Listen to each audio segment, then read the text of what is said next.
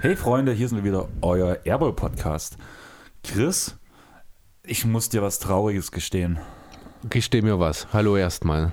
Wir haben leider immer noch unser altes Intro für das Memories-Format.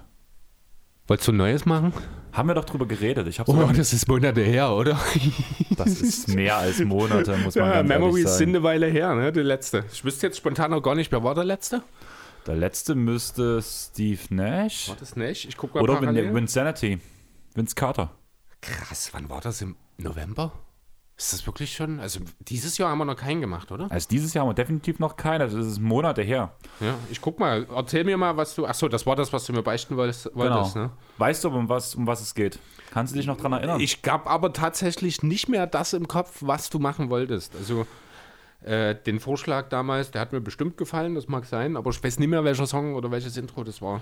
Ähm, es geht um den Song Dancing with My Memories von You von Deutschen. Ach so, ja. Und wo ich auch mit You schon geredet habe, der jetzt auch gesagt hat, weil wir jetzt so dicke miteinander sind, also so viel miteinander gemacht haben, beziehungsweise das war noch vor Corona, wo wir sehr viel miteinander gemacht haben, da war die Aussage, dass er ja auch von uns da kein Geld mehr davon verlangt, wenn es um so, solche Intro-Sachen geht.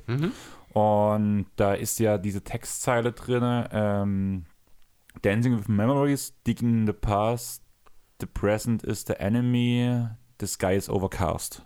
Ja. Und das finde ich halt so cool mit ähm, die Vergangenheit, also gerade für dieses Memories-Format, dass du diese Textzeile drin hast, the present is the enemy. Und wir einfach auf die tollsten der Spieler zurückschauen, die halt alle in der Vergangenheit liegen. Ja, schön. Ähm, Oh, das klang gerade richtig so. nee, Ah, wir also wirklich, ist wirklich eine schöne Idee. Ich bin nur gerade, äh, ich habe es jetzt rausgefunden, Nummer 99 war es Joachim Noah. Ah, stimmt, mit Semmo zusammen. Ja, am 8. August. So lange ist die letzte Memories-Folge schon her. Also es wird Zeit. Und du hast dich beschwert und wolltest neue Formate einführen oder? Was? Nein, ich wollte überhaupt mal wieder was anderes ja, als ein Recency Talk oder einen Fragenpot machen. Ja, Nur stimmt. darum ging es. du wolltest einen Topshot machen, Ja, das stimmt. der mir zu aufwendig geworden wäre. Das machen wir andermal, wenn wir ein bisschen mehr Zeit haben. Da hast du auch nicht Unrecht. Das waren halt nur so die ersten ein, zwei Gedanken, die ich hatte. Aber jetzt haben wir auch was Schönes gefunden, oder? ja, war eine gute Idee von mir, oder? Ja, auch wenn die Herleitung ein bisschen am Ziel vorbeigegangen ist. Ja, aber dazu können wir ja später kommen, wenn wir es erwähnen. Genau. Allerdings fand ich es halt irgendwie passend und irgendwie habe ich mir, also du warst ja schon überrascht, dass ich diesen Spieler ausgewählt habe. Also ich wäre niemals auf Reggie Miller gekommen, äh, wenn ich darüber nachgedacht hätte, welche Namen du mir vielleicht vorschlägst. Also ich wäre auch selber wahrscheinlich als Vorschlag jetzt nicht in erster, äh, zweiter oder zehnter Instanz auf, an Reggie Miller gekommen, um ehrlich zu sein. Aber es ist trotzdem eine coole Idee, weil es ist jemand, den hat man selber, also du wahrscheinlich gar nicht, ich so noch so seine letzten Jahre so ganz am Rande mitbekommen, wo er dann auch schon nicht mehr der Reggie Miller war, der in den 90er Jahren die Pacers zu dem gemacht hat, was sie damals waren. Ähm, aber ja, er ist so ein kleines, ich will nicht sagen in Vergessenheit geraten, da wahrscheinlich auch in den nächsten Jahren immer wieder mal genannt wird, wenn es mal wieder einen Spieler gibt, der einen Dreierrekord bricht oder der in der All-Time-Liste an ihm vermutlich vorbeigehen wird, wie es ja diese Woche erst James Harden gemacht hat. Da wird der Name immer wieder mal präsent sein, genauso wie der von Ray Allen in demselben Kontext natürlich. Aber ja, schön. Also im Endeffekt finde ich es gut, dass wir Reggie Miller gemacht haben, denn das war schon ein cooler Typ. Ja, man merkt halt immer wieder dass dieses Trash-Talking, was er ja selbst noch ähm, hinterm Mikrofon macht, jetzt Ja. als TNT-Spezialist. Passender Spitzname dazu übrigens auch Mighty Mouse. Der Ja. magische Mund finde ich super. Genau.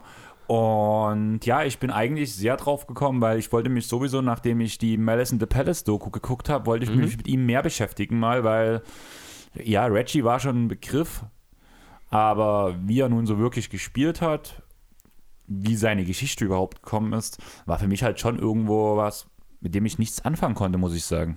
Also, Ja. Er gehört halt aus, muss man vielleicht auch vorab schon mal nicht zu den absolut ganz großen Superstars. Da werden wir am Ende sicher auch nochmal ein bisschen drüber reden. Aber er hat natürlich seine Zeit äh, entscheidend mitgeprägt. Das steht auch außer Frage. er hat auch vor allem diese neue Generation mitgeprägt, muss man ja ganz ehrlich sagen. Ja. Also, Mit alleine Wurf. mit seinem Wurf. Genau. Gut, aber fangen wir vielleicht einfach mal, wie üblich, ganz am Anfang an, am Tag der Geburt des Reginald Wayne Miller am 24.08.1975 in Riverside, einem kleinen Örtchen im Süden von Kalifornien. Ähm, ich habe gleich mal direkt aus Neugier, weil ich dachte mir, Riverside, das sagt mir was. Da haben wir schon mal drüber geredet. Da habe ich mal geguckt, wer noch so bekannte Leute, also berühmte Persönlichkeiten, hauptsächlich jetzt aus der Sportwelt sind, die äh, auch in Riverside geboren sind. Und ich finde, einen davon solltest du mir nennen können. Ähm, ich weiß nicht, also ganz ehrlich. ist ein bisschen fies von mir. Ich rede von Kawhi Leonard tatsächlich. Ach so. Ja, er ist auch dort geboren, genauso wie Wanda Rousey. Wer ist das? Kennst du nicht? Eine ähm, MMA, MMA-Fighterin und WWE-Wrestlerin, die auch unter anderem in den ein, zwei Filmrollen, unter anderem in Fast and Furious auch gespielt hat. Hatte vor fünf bis sechs Jahren mal, ich glaube, ihren Peak in Sachen Bekanntheit. War halt damals auch in dem Zusammenhang mit der Fast and Furious-Geschichte. Äh, Malcolm Lee ist in Riverside geboren. Den kennen wir natürlich alle von seinen zwei Jahren, die er zwischen 2011 und 2013 in Minnesota gespielt hat. Und auch äh, der, ja, vielleicht einer der bekanntesten, ich kenne nur vom Namen, weil ich keine Ahnung von Baseball habe, aber Barry Bonds. Habe ich zumindest schon mal gehört. Haben viele vom Namen her schon mal gehört. Ein paar können auch den Baseball zuordnen, aber ich glaube, da gibt es bestimmt noch Geschichten drumherum, äh, warum er so bekannt ist. Ich glaube, er hatte, wenn mich nicht alles täuscht, so eine gewisse Doping-Historie, aber vielleicht tue ich da auch gerade eine Referenz aus irgendeinem Parodiefilm falsch interpretieren, das weiß ich nicht. Kennt ihr Superhero-Movie?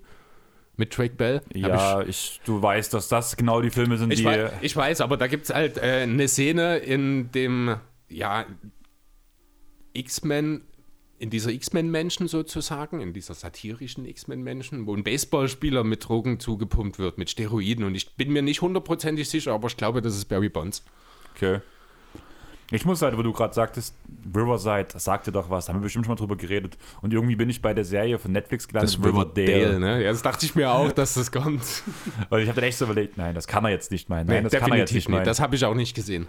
Ja, also ganz ehrlich, ich glaube, die, so eine richtige Teenie-Serie, beziehungsweise so ein, vielleicht ein bisschen so, also die Leute, die es feiern, muss ich ehrlich sagen, sind größtenteils weiblich.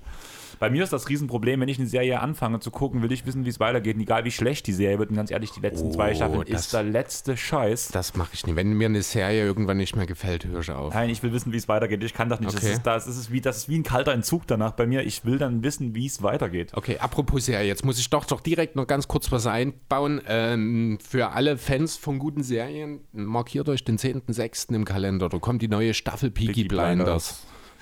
Ich freue mich, dass wir da auf einer Ebene sind. Ich werde mir mit Sicherheit den Mai dann freinehmen, also freinehmen in Anführungszeichen und nochmal die fünf Staffeln vorher schauen.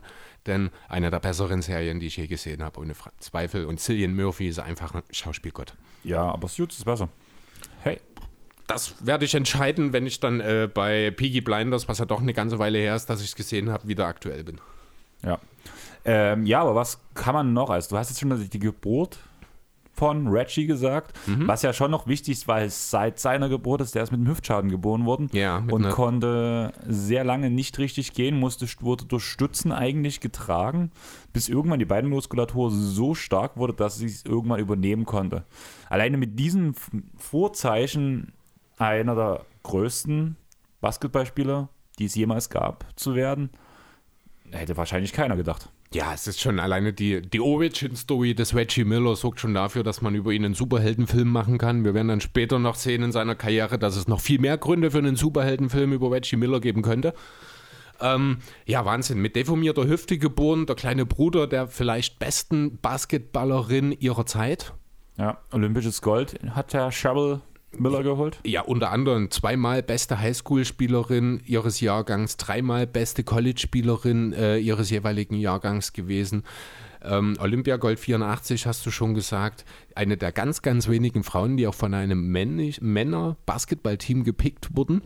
Leider 1986 hat sie für die USC ihre Karriere, also ihre College-Karriere beendet. Gab es noch keine WNBA, die ist erst zehn Jahre später in die äh, ins Leben gerufen wurden. Deswegen gab es leider keine Möglichkeit für Cheryl, so heißt sie, die große Schwester von Reggie, äh, eine Profikarriere anzustreben. Deswegen ist sie, ja, bei der USC geblieben, dort als Assistant, später Head Coach und hat sich hochgearbeitet, bis hin sogar äh, zu den Phoenix Mercury, einer Zeit, wo sie als GM auch tätig war. Genau, und was ja danach ihre Karriere in Anführungsstrichen geprägt hat, ist, ja, ist ja, dass sie genauso wie Reggie in der Naismith Hall of Fame ist.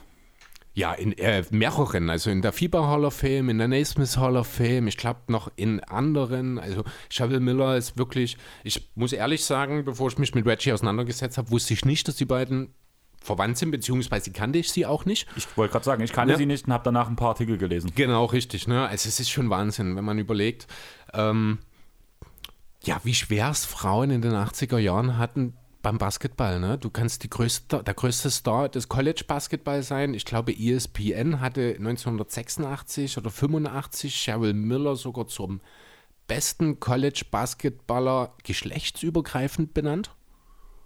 Ja, und trotzdem hatte sie nie die Möglichkeit, das professionell selber zu betreiben, sondern nur, in Anführungszeichen natürlich, äh, als Coach in ihrer Alma Mater aktiv zu sein, dann, nachdem eben das College, die College-Zeit beendet war. Genau. Aber sie war auch nicht die einzige sportliche Dame in dieser Familie. Ja. Man kann ja direkt zum Bruder Daryl Miller gehen, der in der Major League Baseball spielt als Catcher für Richtig. die California Angels.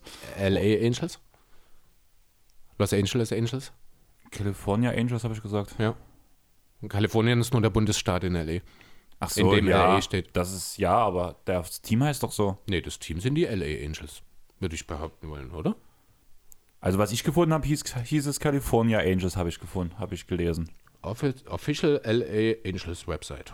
Okay, dann habe ich mich wahrscheinlich Baseball-Team. verlesen. Ja. Nee, sind schon. Also die sind auch tatsächlich in Anaheim, also nur vor Ort von äh, LA ist das ja, aber es sind die LA Angels. Ich glaube, es gibt nicht so viele Franchises, auch in anderen Sportarten, die auf den Staat äh, getrimmt sind, wie äh, Indiana zum Beispiel oder ja, Minnesota, Minnesota. Utah. Ich glaube, es sind, also da gibt es auch ansonsten die Colorado Avalanche in Denver und der NFL, fallen- äh, NHL fallen mir da noch ein, aber so viele gibt es da, ich glaube nicht. Genau. Und danach hat er noch seine Schwester Tammy, Ja. die Volleyball spielt bei Car, äh, Cal State Fullerton. Nein, der, Cali äh, der California State hat die gespielt, genau. Ja, also sehr, sehr sportliche Familie. Ich weiß nicht, zu den Eltern habe ich nicht allzu viel gesehen, äh, gefunden in Bezug auch Gar auf nix. sportlich oder irgendwas. Ne? Also es scheint dann offenbar ein oder zwei Generationen übersprungen zu haben und dann mit voller Breitseite ins, in äh, Reggies Generation eingeschlagen zu sein, das ja, aber du musst halt auch sehen, zum Beispiel zu der Zeit, wo danach im Endeffekt seine Eltern jung waren, war vielleicht doch gerade einfach Krieg. Und man hat Ja, vielleicht gar stimmt, nicht so die klar, Chance, dass ja. man halt eine Profikarriere als Sportler dort großartig anstreben konnte. Stimmt, du hast recht. Das sind ja auch nochmal, ich jetzt, weiß jetzt nicht wie alt, aber stimmt, na klar, Reggie ist in den 80ern geboren, dann sind wir zumindest mal ganz schnell in der Reggie Zeit. ist 65 Äh, geboren. Quatsch, stimmt, ist in den 80ern in die Liga gekommen, ist in Genau. den 60ern geboren, richtig. Ähm, ja klar, und dann reden wir von den Eltern, die wahrscheinlich in den 40ern ge- aufgewachsen sind oder geboren, aufgewachsen. Man hat ja doch relativ früh damals noch Kinder bekommen. Ähm, ja, dann hast du durchaus recht, dann sind es Kriegszeiten, dann hat das vielleicht damit zu tun. Stimmt. Genau. Ja, eine schöne Geschichte gibt es zu Reggie und Cheryl. Die ist ja etwa eineinhalb Jahre älter als Reggie, also die große Schwester. Und man wusste natürlich, äh, also natürlich wusste auch Reggie, mit was für einer Schwester es hier zu tun hat. Sie haben jeden Abend oder jeden Tag gegeneinander One-on-One gespielt. Ähm, da ist auch die Ursache zu finden äh, für die Flugkurve, die Reggie Millers Wurf hat, denn er hatte es am Anfang unheimlich schwer, überhaupt einen Wurf über seine größere Schwester, nicht nur älter, sondern auch wirklich größere Schwester loszuwerden. Und er musste sich diese unheimlich ja, diese Bogenlampe sozusagen musste er sich antrainieren, damit er im Freiplatz äh, oder im Garten bei den Eltern, wenn er gegen Scherbe spielt, überhaupt seine Würfe los wurde. Die beiden haben dann übrigens aufgehört, gegeneinander zu spielen, als Reggie dann anfing, ihre Würfe zu blocken. Ja, das habe ich auch gelesen. Ja, fand ich sehr schön. Als dann Reggies äh, hier Wachstumsschub kam, da hatte wahrscheinlich, wahrscheinlich keinen Bock mehr. Ja, für mich wirkt es irgendwie so, ich, ich coach dich jetzt, also alleine schon, weil sie ja auch später die Coaching-Karriere dann angetreten hat. Ja. Ich coach dich jetzt so lange und trimm dich, bis, du besser, bist. bist. als Ja, ich. genau. Und Ist- der Punkt war dann halt irgendwann erreicht und für sie war danach so, ähm, the work is done, ich hab's geschafft und Gut, die Frage, ob er zu dem Zeitpunkt besser war, die lässt sich natürlich schwer beantworten. Letzten Endes ist es halt nun mal, Basketball ist eine Sportart der Größe und wenn Reggie nun mal irgendwie innerhalb eines Jahres 10 Zentimeter größer auf einmal als seine Schwester ist, dann blockt er nun mal die Hälfte der Würfe plötzlich ohne zu springen. Ne? genau, zumal er ja die, seine Beweglichkeiten alles immer noch beibehalten hat, über die wir ja später sowieso noch mal reden werden. Richtig. Einfach weil das ja eins seiner Hauptaugenmerkmale war. Ja, genau. Aber ja, ähm, Reggie ging danach an die University of California, Los Angeles, studierte Geschichte, fand ich sehr interessant, Mhm. Ja, muss ich hat er sagen. einen Hat er Abschluss in. Geschichte gemacht, Genau. richtig? Und gewann zum allerersten Mal in der Saison 84, 85 die NIT-Meisterschaft, Mhm. mit der er sich für, die N für das NCAA-Tournament qualifizierte.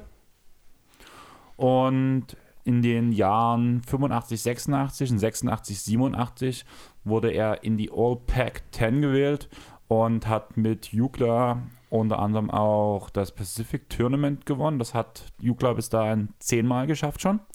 UCLA bitte, UC, nie ja. UCLA. Ja. Und dann hat er im Endeffekt sogar das Pacific 10 Conference Tournament gewonnen, was die UCL UCLA ähm, bis dahin noch nie gewonnen hatte. Ja, richtig. Was man äh, vielleicht in dem Zusammenhang auch nochmal mit erwähnen kann, das erste Jahr für Miller am College lief nicht so prickelnd, ist dann nur von der Bank gekommen, hat nur 13 Minuten gespielt für nicht mal 5 Punkte pro Spiel. Das ist dann natürlich in den Folgejahren ganz schön nach oben gegangen. Ähm, hat dann ab dem zweiten Jahr gestartet mit 15 Punkten im zweiten Jahr. Im dritten waren es dann schon fast 26. Im vierten Jahr ist dann ein kleines bisschen, ich glaube, zurückgegangen wieder mit 22 Punkten. Dort war dann aber auch der Teamerfolg entsprechend da. Ähm, ja, also hat schon dort gesehen, wichtig auch, 1986 wurde in der NCAA die Dreierlinie eingeführt. Genau, und 67 seiner 247 Field Goals waren tatsächlich Dreier. Ja, genau. Also er hat die sofort angefangen zu lieben sozusagen, hat auch einige Schulrekorde an der UCLA eingestellt, beziehungsweise äh, hält ich glaube auch noch einige. Ich habe die äh, wichtigen, sage ich mal, beziehungsweise wo er in den Top 10 vertreten war und die halt jetzt nicht komplett abfern von allen Metriken sind, sage ich mal, habe ich jetzt mal rausgeschrieben auch. Okay. Ähm, er ist immer noch ähm, die Nummer 1 in getroffenen Free Throws mit 202. Ja, richtig. Die gespielten Minuten. Ganz kurz. Ja. Aber nur auf Platz 8, wenn es um die genommenen geht. aber auf Platz 4 bei der Quote. Ja, nein, ich bei dir. Ja, Ja, ich. Platz, ne, Platz, jetzt Platz gerade mal- 1 bei den, genommen, äh, bei den Getroffenen, aber nur Platz 8 bei den Genommenen. Also Genau. das spricht ja schon alleine für eine extrem hohe Quote. Genau. Darauf wollte ich hinaus. Die Quote ist bei 88,2 Prozent halt auch. Ja. Danach ist er immer noch der Spieler, der die meisten Minuten pro Spiel gegangen ist für die UCLA mit Mhm. 38,3. Drei. Ähm, danach die Nummer 3 bei Points per Game mit 28,9. 25,9. Ich habe hier 28,9 stehen. Hast du es Nee. gerade offen? Ich habe es hier vor mir, aber seine beste Saison waren ja 25,9. Dann kann er keine 28 im Schnitt gemacht haben. Okay, weil die 5 und die 8 liegen wahrscheinlich genau. Ach so, nee, Quatsch. Äh, höchste Punkte pro, äh, über eine Saison, genau. Das sind die 25,9 in seinem dritten Jahr und 85, 86, genau. Da bin ich bestimmt beim Tippen, weil die ja genau nebeneinander liegen. 5 und 8, genau. äh, die höchsten übrigens Kareem Abdul-Jabbar zweimal mit 29 und 26,2. Und Nummer 7 in Total Points habe ich noch mit mir aufgeschrieben, weil ich es interessant fand, Mhm. mit 712. Ja. Und danach einfach mal, du hast es Karim schon genannt, ähm, dass Reggie vielleicht auch nicht bei allen Statistiken so krass führt, wie es andere Stars auf ihrem College halt immer noch tun. Spricht halt auch einfach, wer alles auf dieser Uni war. Genau, Mit Westbrook, Baron Davis, Drew Holiday, Kevin Love, Bill Warden und das sind ja bloß ein paar von den ganzen Namen. Ich habe noch ein paar mehr tatsächlich stehen. Ich hatte dieselben Ich habe Gedanken dann auch. aufgehört. Ja, genau. Also ich habe hier einen kleinen Punkt. Millers UCLA-Vermächtnis sozusagen. Die zehntmeisten Minuten All-Time, siebtmeiste Field Goals made. Nein, drittmeiste gemacht, siebtmeiste genommen. Äh, die siebtbeste Field Goal-Quote, die drittbeste Two-Shooting-Percentage in der College-Geschichte. Also in der UCLA-Geschichte wohlgemerkt. Viertmeisten Punkte, hat du gesagt. Ne? Äh, zum Zeitpunkt seines Karriereendes waren es noch die zweitmeisten. Dann kam, ich glaube, Josh McDean oder so, also ein Spieler, der es nicht in die NBA geschafft hat und ich glaube Westbrook, wenn mich nicht alles täuscht, oder noch einer der aktuellen, die an ihm vorbeigegangen sind. Ähm, ja, genau. Und da eben Spieler, die für die UCLA gespielt haben. Kareem Abdul-Jabbar natürlich, Aaron Aflalo, Lonzo Ball, Trevor Ariza, Matt Barnes, Darren Collison, Jordan Farmer, Aaron und Drew Holiday, Zach Levine, Kevin Love, Norman Powell, Kiki van der Wege, den habe ich aufgeschrieben, weil wir letzte Woche über ihn gesprochen haben. Äh, Bill Walton und Russell Westbrook hast du genannt. Und natürlich am wichtigsten Luke Richard Mba Amute. Ja, ich wollte nicht alle aufschreiben, weil es sind halt sind wirklich auch nicht viele. alle, aber einfach um mal zu zeigen, ne, was für eine starke Karriere in Reggie Miller zu einer Zeit, wo er halt auch noch drei von vier Jahren ohne Dreierlinie auskommen musste und wo das Spiel viel langsamer war, ist er trotzdem noch in den Top Ten von vielen, vielen Statistiken, äh, obwohl es ich habe es nicht durchgerechnet, aber wahrscheinlich 120 All-Stars Also 120 Ja, All-Star-Nominierungen, spätere äh, irgendwann mal bei der UCLA tatsächlich aktiv waren. Es ist schon wirklich beeindruckend. Es ist beeindruckender, was du halt auch sehen musst, ähm, dass vor allem bei solchen Sachen, wo es um die Totals geht, dass Reggie halt ja die volle Zeit am College war, während die heutigen Stars nach einem Jahr abgehen. Das stimmt, das ist heutzutage natürlich nicht mehr ganz so, ähm, aber trotzdem ist es beeindruckend. Muss ich schon ganz ehrlich so sagen. Ja, und deswegen ist er dann am Ende auch 1987 im NBA-Draft an Nummer 11 gezogen worden von den Pacers, was den Fans nicht so richtig geschmeckt hat. Die waren richtig sauer. Die wollten den Hometown Hero picken. Genau, nämlich, Ich habe es mir ausgeschrieben, warte, hier steht's. Steve Alford. ja, Der hat insgesamt 169 Spiele insgesamt in der NBA gemacht genau. mit 4,4 Punkten, richtig. 0,9 ähm, Rebounds und einem Assist. Ja, genau. Äh, weggegangen ist Steve Elford letzten Endes an Nummer 26 nach Dallas. Das ist ein früher First äh, Second Round Pick gewesen zu der Zeit damals noch. Ähm, ja. Und lass uns noch mal ganz kurz zurückgehen ans College, weil da hat ach so, okay. Also zum einen, wo er 87 seine College-Karriere beendet hat. Und es gibt ein, äh, an der UCLA gibt es ein All-Time-Ranking der besten Spieler, Mhm. auf die jemals an der Schule waren. Auf Platz 1 ist Kareem und auf 2 ist schon Reggie. Trotz der hohen Konkurrenz, die wir halt vorhin schon angesprochen haben. Ja. Deswegen war mir das wichtig, dass ich das mal mit erwähne. Da gibt es irgendwie, habe ich so ein Board, wo da alle vermerkt sind in der Reihenfolge, wie Mhm. viel Einfluss die auch auf die Schule hatten und sowas ist damit so eingerechnet. Wird gesagt, eine Goat-Tabelle für UCLA, Okay. wird gesagt. Und da zählt er als Platz 2. Danach wurde er, weil ich glaube, wir kommen sonst nicht mehr drauf zurück, 2010 ja in die Pac-12 Conference Hall of Honor aufgenommen, also wie die Hall of Fame von der Pac-12. Ja. Und auch die UCLA zog 2013 das Trikot noch unter die Hallendecke. Ja, genau. Äh, zwei kleine Sachen habe ich auch noch dazu, sehe ich gerade. Äh, zum einen behält er auch noch den Rekord für 33 Punkte in äh, der zweiten Hälfte alleine. Das hat er aufgelegt 1987 am 28. Februar, damals gegen den Titelverteidiger der NCAA von Louisville. Man hat das Spiel natürlich gewonnen, dank 33 Punkte in der zweiten Hälfte. Und was mich persönlich noch interessiert hätte, was aber äh, erst seit 88, 89 statistisch für die Colleges erfasst ist, äh, wäre die Usage-Rate mal gewesen, die er in seinen College-Jahren hatte. Leider gab es das nicht, aber ich habe in dem Zusammenhang was wahnsinnig Spannendes gefunden, nämlich den All-Time-Leader von der UCLA in Sachen Usage-Rate. Wenn du den errätst, kriegst du alles von mir, was du willst.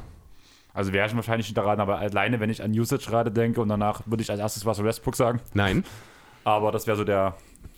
Westbrook hat ja mit Love zusammengespielt, die haben sich da bestimmt schon ein bisschen rumgeteilt. Ähm, ich rede tatsächlich von Shabazz Muhammad.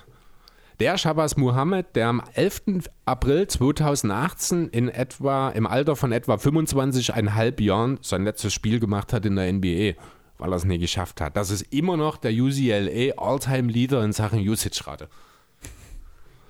Es spricht halt nicht immer alles dafür, dass man den. Nicht jeder College-Star wird auch ein NBA-Star. Genau. Ja. Aber lass uns noch mal ganz kurz auf diese All-Time-Liste an UCLA denken. Also klar, wir haben jetzt schon die wichtigen Spieler genannt, also mit, vor allem mit Kareem und Reggie auf Platz 2. Aber müsste man nicht eigentlich Bill Walton über Reggie Miller ansehen? Rein vom Prinzip her. Kann ich nicht beurteilen, weil ich Bill Walton äh, am College überhaupt nicht beurteilen kann. Habe ich überhaupt Ja, aber kein so, Gefühl und dabei. wenn man es auf die NBA bezieht, müsste Bill Walton allerdings schon. Ja, aber wenn wir über die UCLA reden, dann kannst du nun mal die NBA-Karriere weder von Reggie noch von Ja. Walton mit berücksichtigen. Ja. Okay, gut, hast du Also, recht. Ich, wie gesagt, ich kenne das Bill Walton, wie Bill Walton am College war, habe ich absolut null Ahnung davon. Deswegen, wenn Miller dort in der Liste, von der Schule selbst erstellten Liste tatsächlich über Walton ist, dann bin ich mir ziemlich sicher, dass das äh, seine Re Gerechtfertigung hat. Okay. Aber dann können wir ja kurz, wenn wir sowieso schon gerade bei Listen sind, würde ich dich fragen, ich habe jetzt mal die ersten zwölf Picks in dem jeweiligen, in dem jeweiligen Draft von Reggie mir aufgeschrieben. An Platz 1 ging Robinson weg, an Platz 2 Amon Jesam, an Platz 3 Dennis Hobson, an 4 Reggie Williams, an 5 Scottie Pippen, an 6 Kenny Smith, 7 Kevin Johnson, 8 Olden Polynice. Polynice, ist geiler Nachname. 9 Derek McKay, 10 Horace Grant, 11 Reggie Miller. Und 12 Maxi Bogues habe ich noch mit dabei stehen. Ja. Ähm, auf welchem Platz würdest du in einer Redraft Reggie jetzt ziehen? Also jetzt bloß, wenn man über diesen Namen nachdenkt. Also ich denke, über Pippen und Robinson müssen wir nicht diskutieren, die stehen drüber. Ohne Ro- äh, Frage. Tatsächlich war ich bei Pippen ein bisschen unsicher. Robinson ist ganz klar, war ja auch damals der un- unumstrittene erste Ja. Pick. Ich würde gerne noch jemand anderen in den Raum werfen, nämlich Mark Jackson, der später noch gezogen wurde. Den man durchaus auch in dem Zusammenhang mit nennen kann. Der auch, aber er ist sicherlich, also Miller wäre ein Top 5 Pick jetzt hier. Horace Grant ist noch so jemand, der einen sehr hohen Peak hatte. Kevin Johnson ist noch jemand, der da in die Top 5 mit reingehört. Maxi Bogues. Ähm, ja, tue ich mich dann schon wieder schwer, einfach wegen Größe. Genau. Ne? Aber definitiv ein Top 5 wahrscheinlich, ja, ich, drei oder vier würde ich ihn ziehen wahrscheinlich. Okay. Maxi wäre auch ein cooler Spieler mal für die Memories-Folgen. Einfach Vielleicht, weil es ja. nie so einen Spieler wie Maxi Bogues irgendwie nochmal gab. Am ersten Isaiah Thomas wahrscheinlich aktuell, Ja, ne? aber selbst es dann, ist auch selbst, was selbst anderes. Thomas ist ja, nochmal 10 cm größer als Das Maxi. stimmt, ja. Ja, können wir ja gerne irgendwann mal im Hinterkopf behalten. Jetzt aber haben wir erstmal Reggie Miller vor der Nase. Genau. Ja, ich würde sagen, auf jeden Fall, du hast von uns das schon angesprochen, es war eine gute Entscheidung von Donny Walsh, Reggie zu ziehen. Hm, Donny Nelson? Donny Walsh. Nee, Donny Nelson. Donny Nelson war der GM der Pacers damals. Wieso bin ich Oder bin ich jetzt falsch? Haben wir jetzt. Checkst du das? Weil Check kurz Donny Nelson, warte. Bin ich. Es kann auch sein, dass ich jetzt. Ja, genau. So. Ah, nee, war mein Fehler. Du hast recht, Donny Walsh. okay, ich habe wahrscheinlich vom Vornamen von Donny bin ich automatisch aus Versehen Nelson auf gekommen. Nelson gekommen. Ja, du hast recht. Gut. Ich habe ja, Donny Nelson war ja auch ein Coach eigentlich und nicht. Ja, wer weiß, was mich dort getrieben hat, keine Ahnung. Also Donny Walsh, ja. Ja, aber wie ging's los? Reggie war ein Bankspieler. Ja, wie das halt für einen Rookie erstmal nicht ungewöhnlich ist. Ähm, er war der Backup von John Long.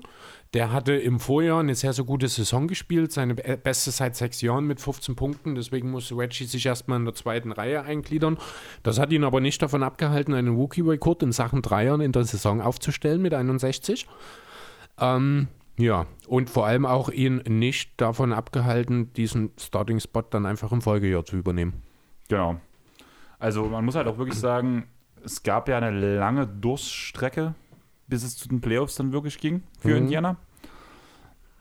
So richtig los ging es danach erst, als der Trade ähm, von Chuck Pearson ähm, entstand, Ja, nach Minnesota. wo durch danach Reggie der Topscorer für sein Team sein konnte. Da hat er unter anderem sein Career High gegen Charlotte aufgelegt mit 57 Punkten in der Saison.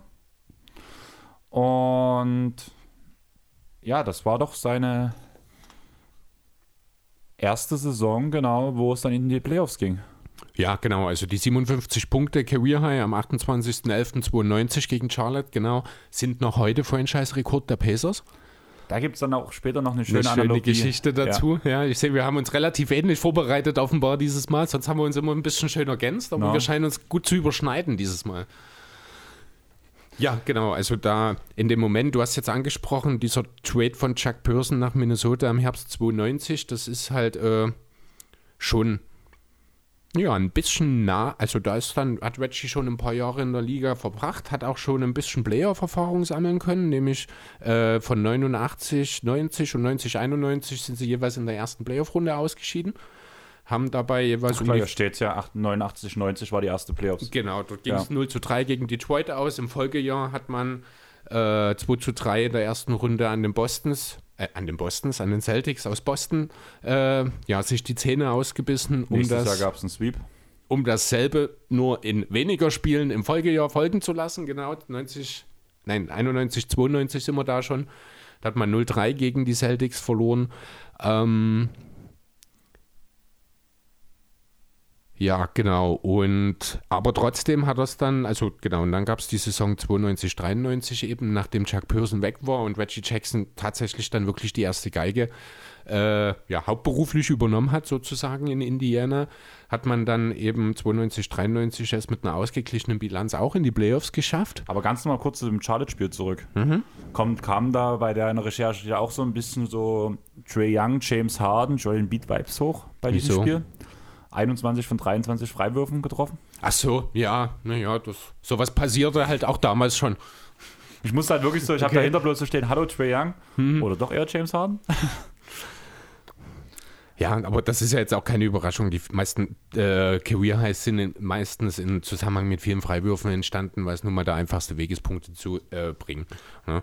Insgesamt war Reggie jetzt nicht so der Spieler, der super viele Freiwürfe gezogen hat, meistens dann eher noch beim Dreier, äh, weil er halt den Wurf hauptsächlich als seine Waffe hatte und dadurch einfach weniger Faust zustande kommen. Das genau. kennen wir alle, das Thema. Genau, ja. Im Endeffekt waren es 5,1 auf der Karriere sogar plus gesehen. Also das, sind das ist eigentlich für seine Zeit okay. Ja. Darf man ja auch nicht vergessen, ne? Das ist. Man durfte noch mehr Abwehr. Ja, stimmt natürlich auch wieder. Hm, stimmt. Ja, genau. Aber dann eben die Saison 92, 93, wo sie in den Playoffs das erste Mal zum großen Duell mit den Knicks kamen. Das ist eine Geschichte oder eine, äh, ja, eine Rivalität, über die werden wir jetzt in, den nächsten, in der nächsten Stunde noch das eine oder andere Mal sprechen. Reggie Miller gegen, oder Indiana gegen die Knicks, die haben sich insgesamt sechsmal getroffen, während Reggie in Indiana war, mit teilweise Wahnsinnsschlachten. Ähm, ja, und Reggie hat es schon 1993 geschafft, sich einen Namen zu machen. Nämlich ganz bewusst und ganz bestimmt im Kopf von John Starks. Der hat ihn nämlich schon in der ersten, im ersten Playoff-Duell zwischen den beiden Teams so zur Weißglut gebracht, dass John Starks ihm einen Headbutt verpasst hat und gesperrt wurde.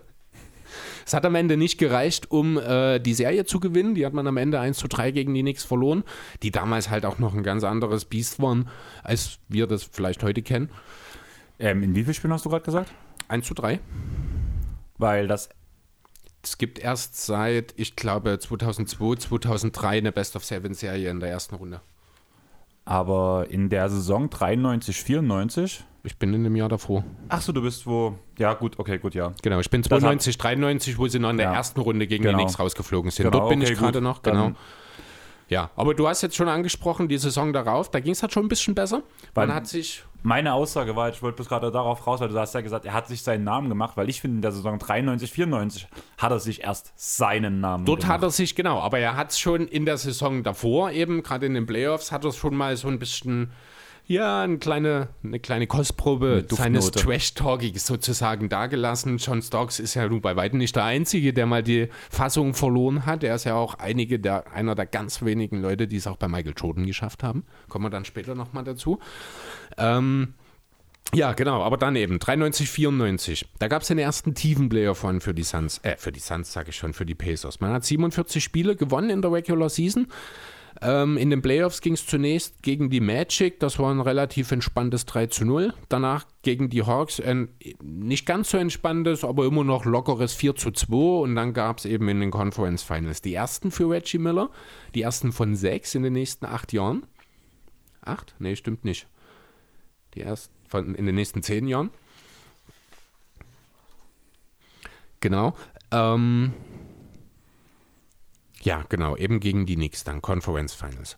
Da hat er sich, wie du schon sagst, den Namen gemacht und zwar in Spiel 5. Dort hat er 39 Punkte Soll aufgelegt. Soll ich dir jetzt was sagen? Mhm. Ich habe mir dieses Spiel 5 in Real Life nochmal gegeben. Na dann erzähl mal was dazu. Also, es war eigentlich ein sehr entspanntes Spiel für Reggie. Also, lief halt nicht so gut, muss man ganz ehrlich sagen. Immer mal verworfen, irgendwie, also er lief die ganze Zeit wie mit, man sagt einfach, also es wirkte alles so naja, sage ich mal. Also er fiel einfach nicht auf. Mechanisch. So, ja. er ist halt mitgelaufen. Man, dementsprechend sah es halt auch aus. Man lag relativ weit hinten. 25 Punkte im letzten Viertel.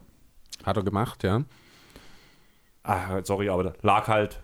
Man lag ja. deutlich hin, nicht ganz so deutlich, aber genau. man war auch zurück, genau. Und ja, das, das letzte Viertel ist einfach für mich so. Also wir staunen jedes Mal über Steph Curry und sagen, das ist die jetzige NBA, das ist das, was wir. Reggie Miller hat das schon vor 20 Jahren gemacht. Genau. Also ja. das war vom Parkplatz außer Drehung, es war einfach alles mit dabei, inklusive die ganze Zeit mit Spike Lee am Spielfeld dran. Dauernde Diskussion. Trash Talk mit der ersten Reihe. Es war nicht mal Trash Talk. Ganz ehrlich, diese die beiden Menschen haben sich gehasst. Ob die sich wirklich gehalten, das glaube ich nicht. Ich glaube, die sind schon beide auch äh, dann an dem Punkt, wo das einfach schon sportlicher Wettbewerb war, den man einfach auf die Spitze getrieben hat. Ich weiß jetzt, ich habe auch nicht danach gesucht, weil ich gar nicht drüber nachgedacht habe, ehrlich gesagt. Ich glaube aber nicht, dass die jetzt in irgendeiner Form irgendwas Persönliches gegeneinander haben. Ähm, also ganz ehrlich, so dieses Miteinander, wie man hat halt wirklich viele Szenen gesehen, wo er halt einfach auch oder beim Vorbeilaufen oder sowas sie sich gegenseitig Sprüche gedrückt haben und wo du auch richtig gesehen hast, wenn Spike Lee war zu Reggie gesagt und Reggie war dann ja eher mal in einer Großaufnahme als zum Beispiel Spike Lee, dass Reggie wirklich genervt war. Also es war kein Lachen, wie du sonst bei Trash Talk ab und zu mal mit reinlässt. Er war wirklich okay. pisst.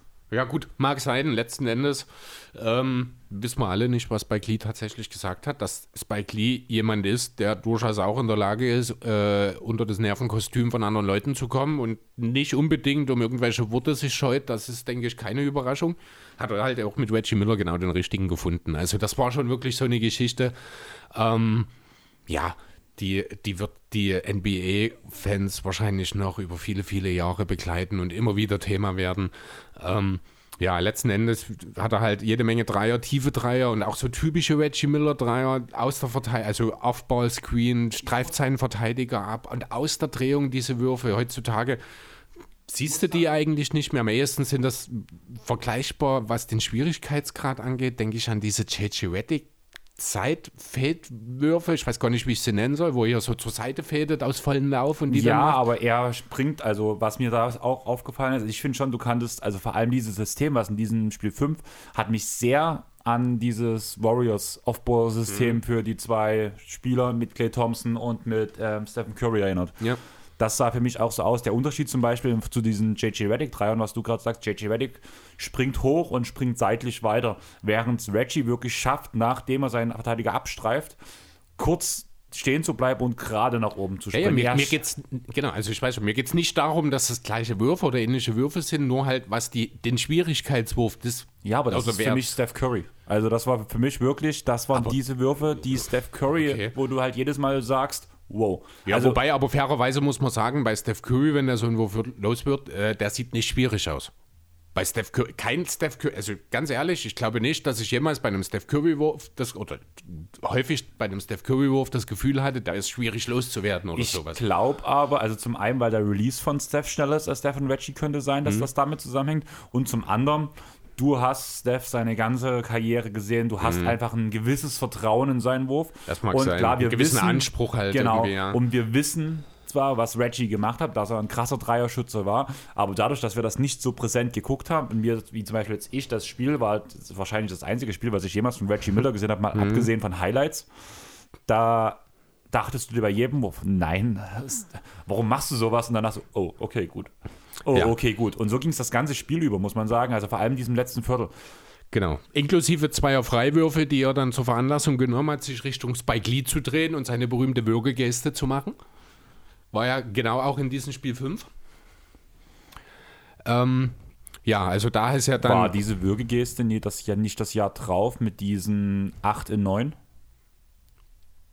War das dort? Ja. Also ich habe das in der 94er Saison drin gehabt, dort in diesem Spiel. Ja, 94, 95. Und wir sind jetzt nee, nee, 93, 94. Weil ich habe das Spiel gesehen und zumindest, also es ist halt gecuttet auf, ähm, ja, auf dem League Pass. Kann ich mir gut vorstellen, dass das äh, an der Stelle auch gar nicht mit angezeigt äh, genau, wird. Das ist deswegen, aber ich hatte jetzt eher gedacht, das wäre im nächsten, also im nächsten Jahr gewesen, diese Würgegeste. Dafür, dass wir uns so einig sind, haben wir viel, ganz schön viel checken jetzt im Nachhinein. Ich finde es jetzt auf die Schnelle nicht. Also ich habe jetzt das äh, Choke Date eingegeben, da sind wir bei diesen neun Sekunden. Habe ich vielleicht unter falschen, habe ich zu weit oben eingefügt, das kann auch sein. Ich, ich habe das so ein bisschen, meine Vorbereitung war nicht besonders linear, muss ich dazu sagen. Ich habe halt äh, nicht so, wie ich das vorher gemacht habe, immer so ein bisschen die Karriere ab abgegrast sozusagen und dann Zusatzinformationen noch mir herangesammelt, sondern ich bin da sehr durcheinander gegangen. Ich habe ein bisschen MBA gemacht, dann bin ich in die Jugend gegangen, dann habe ich ein bisschen College gemacht, wieder ein Stück NBA. Ich weiß gar nicht genau, wie es überhaupt dort dazu gekommen ist, aber deswegen kann durchaus sein. Weil ich bin linear durchgegangen und. Ja, nee, das kann sein, dass ich dann dort die Würgegäste tatsächlich einfach ans Ende der falschen Saison hier reinkopiert habe. Das ist durchaus möglich, ja.